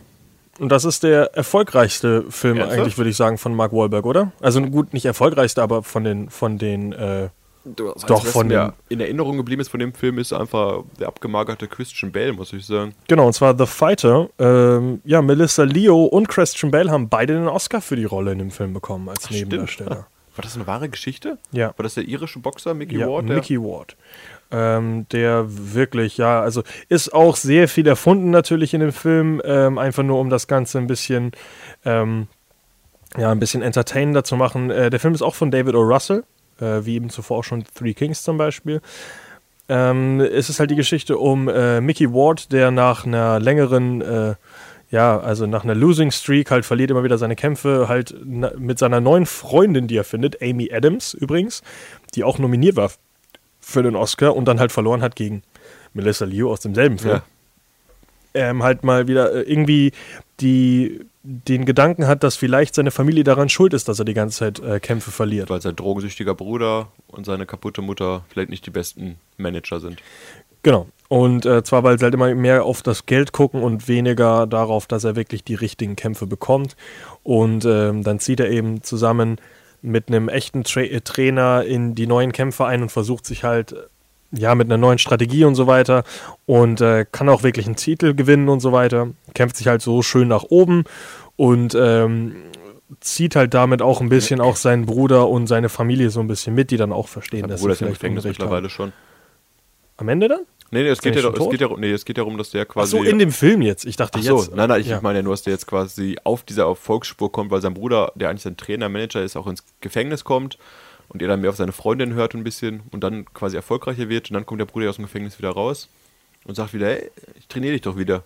Ja, das Interessante ist ja, dass ähm, der Film eröffnet ja so ein bisschen, es geht um eine ähm, Biografie über seinen Bruder eben. Sein Bruder ist Dickie Eklund und äh, der hat ja auch schon einen Kampf gegen, äh, wie heißt das jetzt wieder? Ah, mir fällt sich ein. Ähm, Mohammed Ali. Nein. Ah, fällt mir nicht ein. Äh, auf jeden Fall äh, ge- gegen einen äh, großen Boxer zwar verloren, aber einen Knockdown geschafft und deswegen ist er so bekannt, weil er eigentlich so ein schlechter Kämpfer war, der halt einfach in so einem in so einem äh, Kampf, wo er eigentlich überhaupt keine Chance gehabt hätte, halt einmal den, den anderen auf den Boden gebracht hat. Und der ihn verfolgt eben so ein Kamerateam und die wollen halt eine Biografie über ihn machen und wollen halt seine Geschichte erzählen als absoluter Underdog und was er eben heute macht und wie er seinem neuen Bruder halt hilft, jetzt auch erfolgreich zu werden. Das Witzige ist nur, als der Film dann vorwer äh, immer weiter vorangeht, kommt halt irgendwann raus, die sind überhaupt nicht daran interessiert, seine Karriere zu äh, dokumentieren, sondern die dokumentieren im Endeffekt seine Drogensucht und machen quasi einen Präventionsfilm gegen Crack Cocaine und wie es eine Person zerstören kann. Und er weiß das zwar, weil sie mit ihm drüber reden, aber er redet das sich selbst ein, dass sie seine Karriere einfach zeigen wollen. Und erst als er den Film sieht, das Endprodukt und wie kaputt er ist und wie er seine Familie kaputt macht, und zu dem Zeitpunkt ist er ja schon im, äh, im Knast, sieht er dann eigentlich, was er alles falsch gemacht hat und äh, ja, versucht halt dann auch clean zu werden und ist dann auch clean, als er aus dem Knast rauskommt. Ist halt eine sehr, also der Film ist relativ lang, aber die Geschichte ist sehr schön. War ein recht guter Film, muss ich sagen. Also ich mochte ihn. Also was ich wieder sagen muss, ist die Actionsequenzen, in diesem Fall halt die Kämpfe sind echt nicht gut. Ich verstehe nicht, wie die choreografiert sind. Die Kämpfe, also die, äh, wenn du jetzt mit anderen Filmen vergleichst, mit anderen Boxkämpfen, sind die Schläge halt so offensichtlich fake. Dieser Versuch halt einfach den Schlag genauso nachzubauen, wie er halt in echt ist, resultiert halt darin, dass zum Beispiel äh, den einen Typ, den er K.O. schlägt, äh, gibt er halt einen Leberhaken und der Typ fällt um. Dieser Schlag sieht aber absolut nicht echt aus, weil er pufft ihn halt so ein bisschen an und dann kippt der andere Typ um. Und ich habe nicht mehr verstanden, dass er gerade einen Schlag getroffen hat. Also es ist nicht, hätte man vielleicht anders machen können, vielleicht aus anderen, also statt dass man es genau versucht nachzubauen, zu, aus, einer, aus einer Sichtweise, die einfach verdammt schwer umzusetzen ist, wenn du den Typen nicht wirklich schlägst, hätte man das vielleicht aus einer anderen Sicht machen können. Also die Kämpfe an sich finde ich leider sehr schlecht choreografiert und sehr, sehr offensichtlich nicht echt. Wenn du halt so, was, so Sachen guckst wie äh, The Boxer mit ähm, Daniel Day-Lewis, der, glaube ich, drei oder sechs Monate lang als Boxer trainiert hat und auch wirklich gesagt hat, äh, sein, sein Co-Stars haut mir einfach auf die Fresse, weil es, so, es soll halt echt aussehen. Kannst du ja nicht vergleichen mit Mark Wahlberg, der übrigens als einziger Film in diesem, äh, als einzige Person in diesem Film keine Oscar-Nominierung bekommen hat. Alle anderen Schauspieler, alle anderen wichtigen Schauspieler haben eine Oscar-Nominierung bekommen. Eieiei, soll man sich Gedanken machen. Insgesamt wurde der Film übrigens nominiert für noch mehr. Moment. In welchem Jahr kam der Film raus? 2010. Da war aber nicht Lincoln auch nominiert und so, oder? Oh, das weiß ich jetzt gar nicht. Da muss, äh, müsste ich ja mal gucken. Ähm, ganz kurz, er war auch nominiert für bester Film. Best, äh, wie gesagt, äh, Amy, Amy Adams war als äh, Nebendarstellerin nominiert. Äh, Regisseur David O. Russell war nominiert. Äh, Editing war nominiert und Screenplay auch noch. Wenn das Editing nominiert war, kann er gar nicht so schlecht geschnitten sein, Boxkampf eigentlich. Äh, Nicht schlecht geschnitten, schlecht choreografiert, Ah, okay. finde ich einfach. Also ich finde es nicht Vielleicht- realistisch. Also Lion fällt wahrscheinlich nicht auf, oder? Ja, vielleicht, ja gut, ich, ich gucke halt auch Kampfsport und so. Vielleicht liegt daran, ich weiß nicht. The King's Speech hat übrigens gewonnen. Ah, ähm, in dem Jahr. Also nicht Lincoln. Ähm, ja, guter Film. Habe ich auch seitdem den nie würde wieder ich gesehen. sehr aber empfehlen. Gib kein Geld dafür aus, scheiß auf Mark Wahlberg. Ähm, ja, wenn Mark. Wahlberg kommt, Augen zumachen im Film dann. Wer, ja, dann siehst du nicht viel vom Film, glaube ich. Also der ist ja schon natürlich die Hauptrolle in dem Film. Er spielt Er ist der Fighter, der Titelgebende. also auf Englisch, äh, sein Akzent ist jetzt nicht der beste, auch wenn er, er kommt ja aus der Gegend, er wirkt ein bisschen komisch. Ähm, was richtig lustig ist, der Film schließt ja ab mit ganz kurz einer, ähm, einem, einem echten kurzen Video von Mickey Rourke, äh, Mickey, Mickey Ward. Ward, Ward. mit Mickey Rourke gerade verwechselt. Das ist der Wrestler. Mickey, was? Ja, und, Schauspieler Das war ein guter Film. ähm, mit äh, Mickey Ward und äh, Dickie Eckland. Und das ist echt witzig, wie krass ähnlich Christian Bale diesem Typen geworden ist. Weil du siehst halt, der ist nur kurz in dieser kleinen, Aus, in einer kleinen Aussage, wie komisch der ist, weil der hat ja wirklich einen an der Waffe und redet Ja. halt wie einer, der nicht ganz helle ist und erzählt dann so ein bisschen und springt so ein bisschen rum und bewegt sich halt so seltsam und du siehst halt, wie unfassbar gut Christian Bale in diese Rolle reingefallen ist. Und das, ja, also ich finde es faszinierend. Christian Bale, ein super Schauspieler. Muss man Ja, der auch seinen betonen. Oscar hat, halt wieder für diesen Film dann Ja. auch. Ähm, wir kommen zu dem Film, den ich wieder nicht gesehen habe, Ted. Von Seth MacFarlane. Äh, da habe ich gesehen, damals als großer Family Guy-Fan hatte ich echt hohe Erwartungen an Seth MacFarlane, dass er da einen guten Realfilm macht. Die Story kannst du in zwei Sätzen, aber in einem Satz zusammenfassen. Es geht um Mark Wahlberg, der zusammen mit einem vulgären und bekifften Teddybären zusammenlebt, der Mark Wahlberg quasi vom Erwachsenwerden abhält. Und dann kommt eine Frau in dieses Leben. Mila Kunis. Ja, das ist die Story des Films. Zwischendurch kommt nochmal Flash vorbei und die feiern eine lustige Party. Aber es geht eigentlich nur darum, dass dieser Teddybär, der animierte. Wer ist eigentlich Flash? Das habe ich noch nicht ganz verstanden. Ist das Giovanni Ribisi? Der Bruder Hat er von. damals Flash Gordon gespielt? Ne, ich weiß eben nicht, wer Flash Gordon gespielt hat. Das habe ich nämlich, weil ich habe das irgendwie nie so Das war der originale Flash, meine ich schon. Okay. Äh, Flash Gordon ist übrigens nicht The Flash, das ist was anderes. Auf jeden Fall. Oh. Das Ja, hat nichts miteinander zu tun, überhaupt nicht. ja, ja. Ähm, Sam J. Jones. Ist das ein alter Mann? Mittlerweile soll es ein alter Mann sein. Krass, ja, der war in Ted. Da habe ich mich immer verlesen. Ähm, was soll ich jetzt gerade sagen? Auf jeden Fall ist der Film, wenn man Family Guy kennt, ist der Film sowas von unglaublich harmlos. Hat überhaupt keine großen vulgären Sprüche oder wo du dir denkst, uiuiui, das ist ja unter die Gürtellinie jetzt. Der Film ist, wenn man Seth MacFarlane Family Guy kennt, unglaublich brav und deswegen war ich so unglaublich enttäuscht auch davon, dass der einfach, ja, weiß nicht, ich weiß nicht, was er für ein PG der jetzt bekommen hat, was für ein Rating, aber Ich glaube, der ist trotzdem Rated R. Ziemlich sicher. Ernsthaft? Ja, gut, aber ich weiß nicht, gerade wenn man Rated R dann hätte, dann hätte man da viel, viel mehr und derbere Sprüche machen können. Das Einzige, was von dem Film den Leuten wahrscheinlich im Kopf geblieben ist, ist dieser Donner Buddy Song, den ich zum Beispiel jetzt nicht mehr in meinem Kopf habe. Thunder Buddies. Thunder Buddies, danke. Aber Es gab eine Fortsetzung. Der erste Film hat sich anscheinend gelohnt für die. Ich fand ihn unglaublich und klischeehaft. Auch diese Liebesgeschichte mit Mila Kunis ist sowas von banal und dumm. Ich habe mir den zweiten Teil nicht mehr angeguckt, einfach weil ich gedacht habe, du, ne, gucke ich mir lieber eine Folge Family Guy an. Und das ist ja auch schon vom Niveau schon schlechter geworden. Äh, ich muss sagen, ich mag Family Guy nicht. Ich habe es früher geguckt. Äh, ich habe es. Es hat für mich sehr, sehr schnell an äh, wirklich an Spaß verloren. Deswegen, oh, ich sehe gerade, Moment, da, Ted ist rated R. Ja. Äh, ja, ich fand es nie besonders, also ich habe sehr schnell den Reiz daran verloren. Ich fand es nicht mehr witzig und habe deswegen den Film auch nicht geguckt. Äh, für mich war es auch sehr unrealistisch, dass der Humor von Family Guy so gut auf die große Leinwand kommt, weil Family Guy halt immer nur diese, diese kleinen Skits sind. Daraus einen ganzen Film zu machen, war, also war für mich schon relativ unrealistisch, dass das Ganze funktioniert. Äh, ich habe den Film nicht geguckt, werde den Film auch wahrscheinlich nie gucken.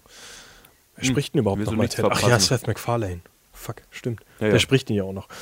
Aber gut. Ähm, wir kommen zu einem wichtigeren Film.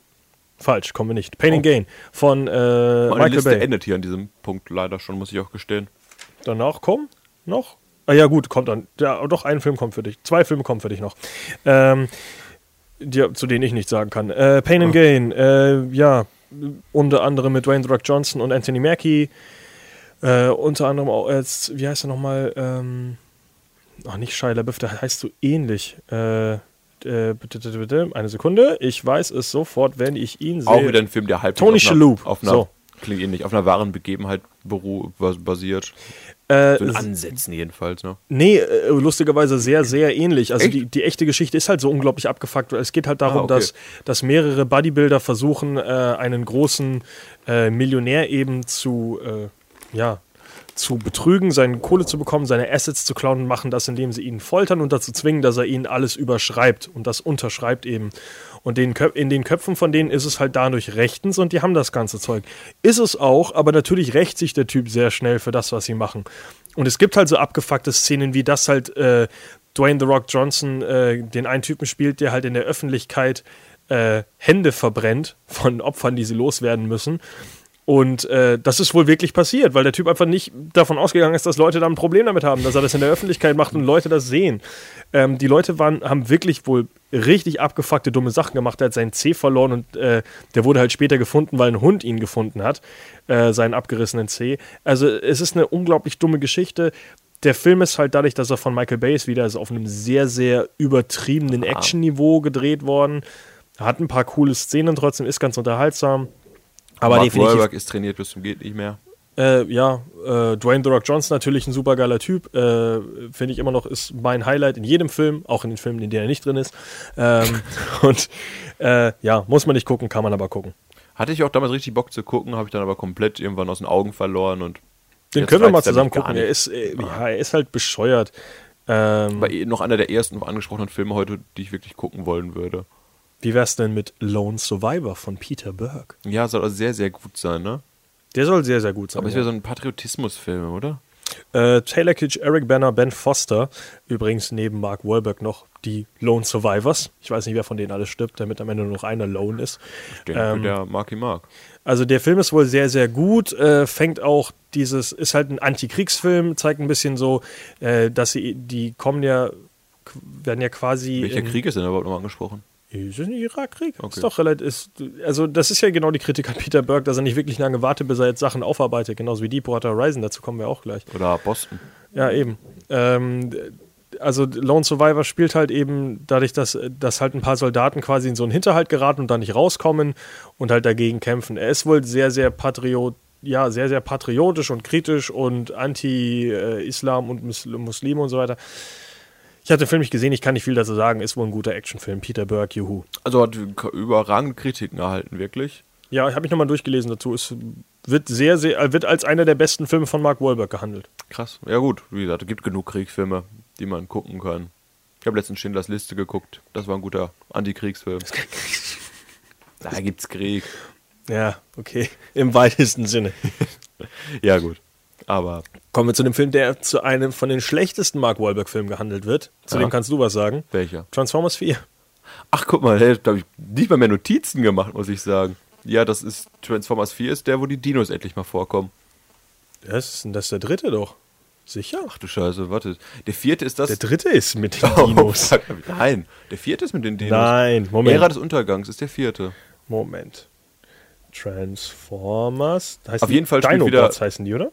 Das weiß ich. Auf jeden, ich habe alle vier geguckt. Auf jeden Fall spielt Stanley Tucci wieder mit.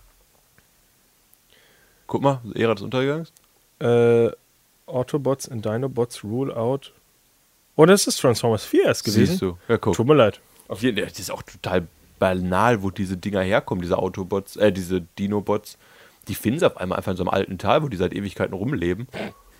Und die ganze Film, also ich war, ich habe den ersten Teil nicht gemocht. War beim zweiten maßlos enttäuscht. Ich weiß auch gar nicht, ob ich den dritten gegangen bin im Kino. War dann Ach so, hellauf begeistert, sorry, Transformers weil ich 3 keine Erwartung mehr hatte. Äh, Transformers 3 ist Dark Side of the Moon. Ah, okay. Den fand ich den besten Teil der Reihe bisher. Vielleicht einfach, meine Erwartungen bis zu diesem Zeitpunkt so weit unten waren, dass der vierte mich dann wieder komplett aus den Socken gehauen hat, wie langweilig und scheiße der ist. Auch dieses Product Placement im Film ist ja so übertrieben, dass mich mir wirklich die Autokennzeichen gefühlt in 3D um die Ohren jagen, damit ich weiß, was für ein Auto ich mir nicht leisten kann. Und ja, Mark Wahlberg hat äh, die Hauptrolle übernommen in dem Film auch. Genau, Transformers 4 ist ja der erste ohne, Shia LaBeouf. den ich mittlerweile ja sehr, sehr mag eigentlich. Du nicht, ich weiß, aber Mark genau, Wahlberg ist aber noch unsympathischer, ja. Also, Ja, Mark Wahlberg ist ein rassistischer Mensch, der Leute ja, tot, fast totgeschlagen hat und Shia LaBeouf ist einfach ein, ja, ein Fraud, der halt von anderen Leuten die äh, Sachen übernommen hat und sich dann nie dafür entschuldigt hat, dass er Geld gemacht hat mit den kreativen Werken anderer Leute. Ja, das klingt auch noch sympathischer in meinen Augen. Auf jeden Fall Klar, es ist Wahlberg. sympathisch, aber es ist trotzdem Arsch. Ja, weiß nicht. Es, es ist Transformers, da könntest du auch, da könntest du jeden Menschen dieser Welt hinpacken in dieser Hauptrolle. Die machen nicht viel. Ich habe die alle nicht gesehen. Ich werde die vielleicht, wenn wir irgendwann mal einen Film-Talk über ja, Transformers-Kacke oder sowas. Kommt doch bald neuer. Können wir dann gerne über Transformers reden. Und dann werde ich wahrscheinlich alle mal gucken.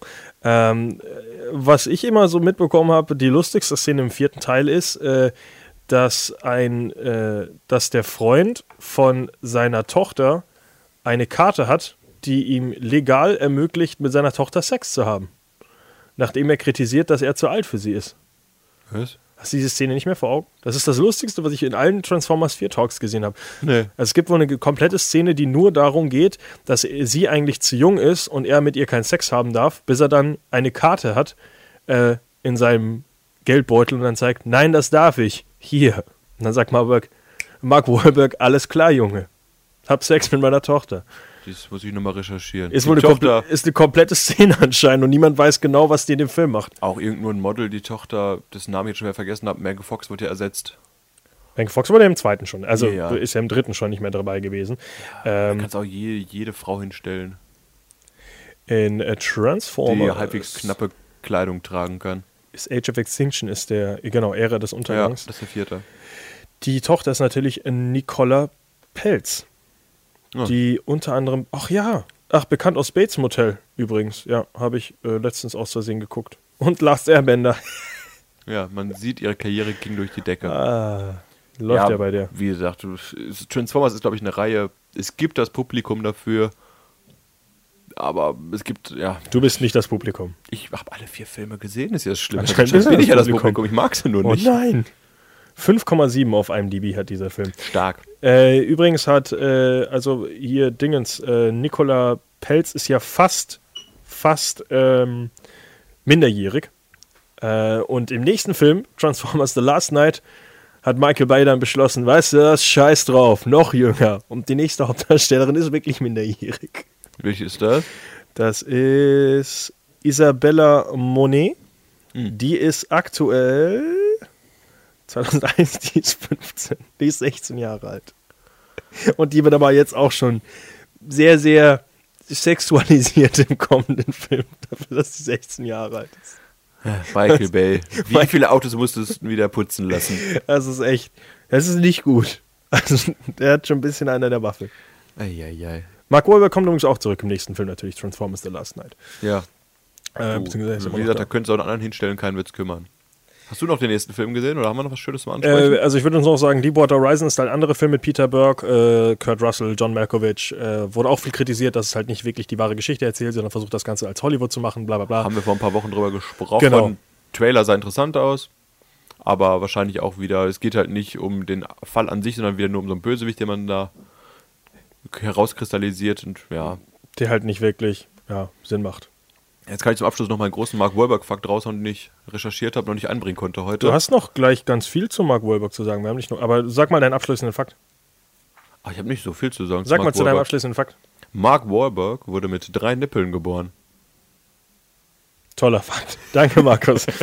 äh, das war das einzig Spannende, was noch zu dem Mann zu sagen war. äh, abschließend, äh, nachdem jetzt seine wahnsinnig tolle Schauspielerkarriere, die Zukunft von Mark Wahlberg ist in den Sternen und er wird in Zukunft spielen so Sachen wie, warte, was war denn das andere, was er noch macht? Daddy's Home 2 und Transformers The Last Night. Der Sequel-König, Mark Wahlberg. Ähm, was du jetzt noch einmal ansprechen dürftest, äh, er hat ja nie Regie geführt, aber er ist ganz viel in der Producer-Kacke unterwegs, unter anderem in einer deiner Lieblingsserien. Entourage. Entourage? Entourage. Was ich ja, was ich verwechselt hatte, er hat nicht Regie geführt, ich habe es gestern nochmal nachgelesen. er hat als Produzent mitgewirkt und war auch in der ersten Folge zu sehen. Aber ich glaube, jetzt weiß er auch um die Serie, die ist es insgesamt überhaupt in. nicht, Achso, oh, sorry, er ist Oh. Producer in 83 Folgen. warum die Serie das überhaupt nichts taugt wahrscheinlich. Weil du magst ja gar nicht. Ja. Habe ich noch nach- nachgelesen, dass viele, viele Storylines dieser Serie auf seiner früheren äh, eigenen Erfahrungenzeit in Hollywood basieren. Erstens mal, er kommt in vier Folgen vor, möchte ich Ja, ganz kurz mal merken. Ähm, ja, es, äh, die Geschichte hinter dem ganzen Ding ist ja, das soll er und seine Crew sein und quasi seine Leute repräsentieren. Ähm, ich habe Entourage nie geguckt, ich verstehe nur einfach nicht das Interessante daran.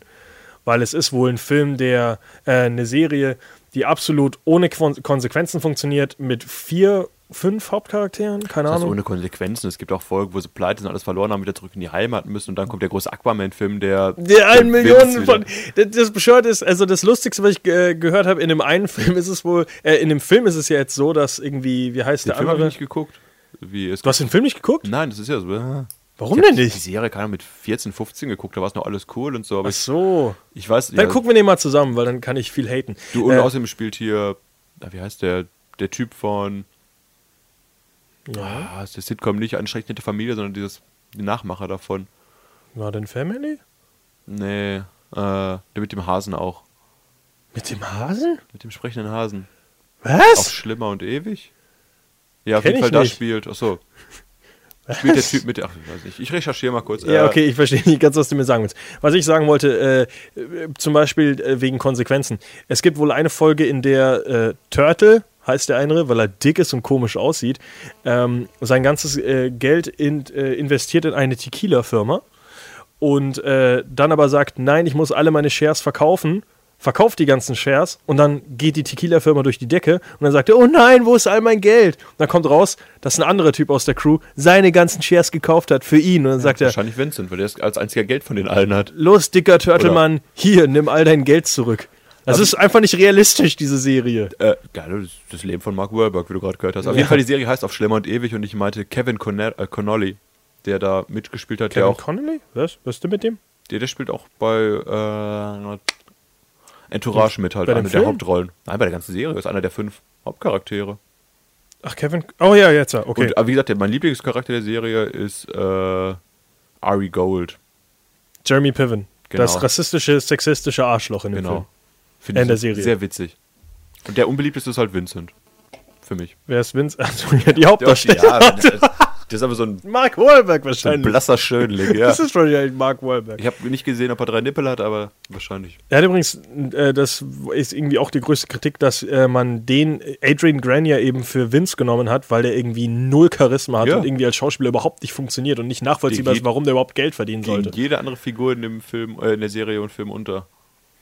Der Faszinierend. ist halt nur da, um den Leuten mal Geld zu geben, damit die ihre lustigen Abenteuer haben. So ein guter Mensch war Mark Wahlberg. Naja.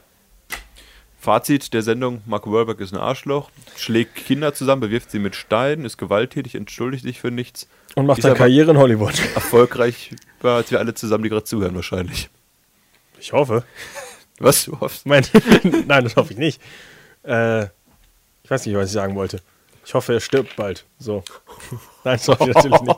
Ich dachte, ich, dachte, ich dachte gestern, Bill Murray ist übrigens gestorben, als äh, meine Arbeitskollegen sich über, ich bin nur dran vorbeigelaufen und habe ich nur gehört, äh, aber Groundhog Day müsste ja heutzutage noch jeder kennen, oder? Ja, ja, den habe ich auch gesehen. Ich dachte, warum sollten Leute zur, zur heutigen Zeit noch über Bill Murray, Bill Murray reden. Moment, ist der tot? Oh. Dann habe ich rausgefunden, die haben irgendwie über Ghostbusters geredet und sind dadurch auf Bill Nochmal Murray zusammengefasst, wir wünschen, Mark Wahlberg nicht, und wir wünschen auch Mark Wahlberg nicht den Tod hier. Nein, ich wünsche Mark Wahlberg einfach nur keinen Erfolg mehr. Der soll kein Geld mehr verdienen mit der Scheiße, die er macht. Er soll das Licht Gottes finden und Reue zeigen. Wusstest du, dass am Transformers-Set damals ein, ich glaube, beim zweiten Teil ist, glaube ich, eine Stuntfrau gestorben. Äh, nicht gestorben, aber bei die, hat- Resident Evil war das? äh, nee, nicht gestorben. Äh, die ist, äh, ich glaube, die ist blind geworden davon. Ich weiß gar nicht mehr. Den Fall hatte ich mitbekommen, aber ich wusste nicht, dass es bei. Transformers war. Transformers 1 oder 2? Äh, bei, bestimmt sterben ständig Leute. Aber das war irgendwie äh, in, einer, in einer sehr unnötigen Szene auch noch. Also, wo ich muss noch mal recherchieren. In irgendeinem Transformers-Film, glaube ich, ist eine, ist, eine, ist eine Stuntfrau erblindet. Worum geht es in der nächsten Woche, Markus? Ich habe es ja vorher schon gesagt. In der nächsten Woche reden wir über die aktuellen Kinostarts und Ja. über den Ho Jackman, Ja, deswegen. Jackman? Wegen welchem Kinostart da denn? weil Logan kommt. Die vielleicht letzte Darstellung von Hugh Jackman in der Rolle des X-Men-Mutanten Wolverine. Und es könnte sein, echt, dass er dieses Mal dann das letzte Mal die Klingen ausfährt. Ho, ho, ho. Wir schauen also, den Film übrigens heute, also Freddy und ich leider nicht, aber an unserer Redakteurin schaut den Film gerade heute auf der Berlinale und ich denke mal, dann werden wir ein paar Infos schon kriegen, wie dieser Film ankommt. Sonst übrigens reden wir in der nächsten Woche auch noch über Silence. So, der neue Martin Scorsese-Film. Hugh Jackman. Juhu, wir freuen uns äh, auf was? Auf die. Nee, die- auf Oscars kommen wir noch nicht. Markus, sag noch mal was zum Abschied. Mark Wahlberg, du bist lustig.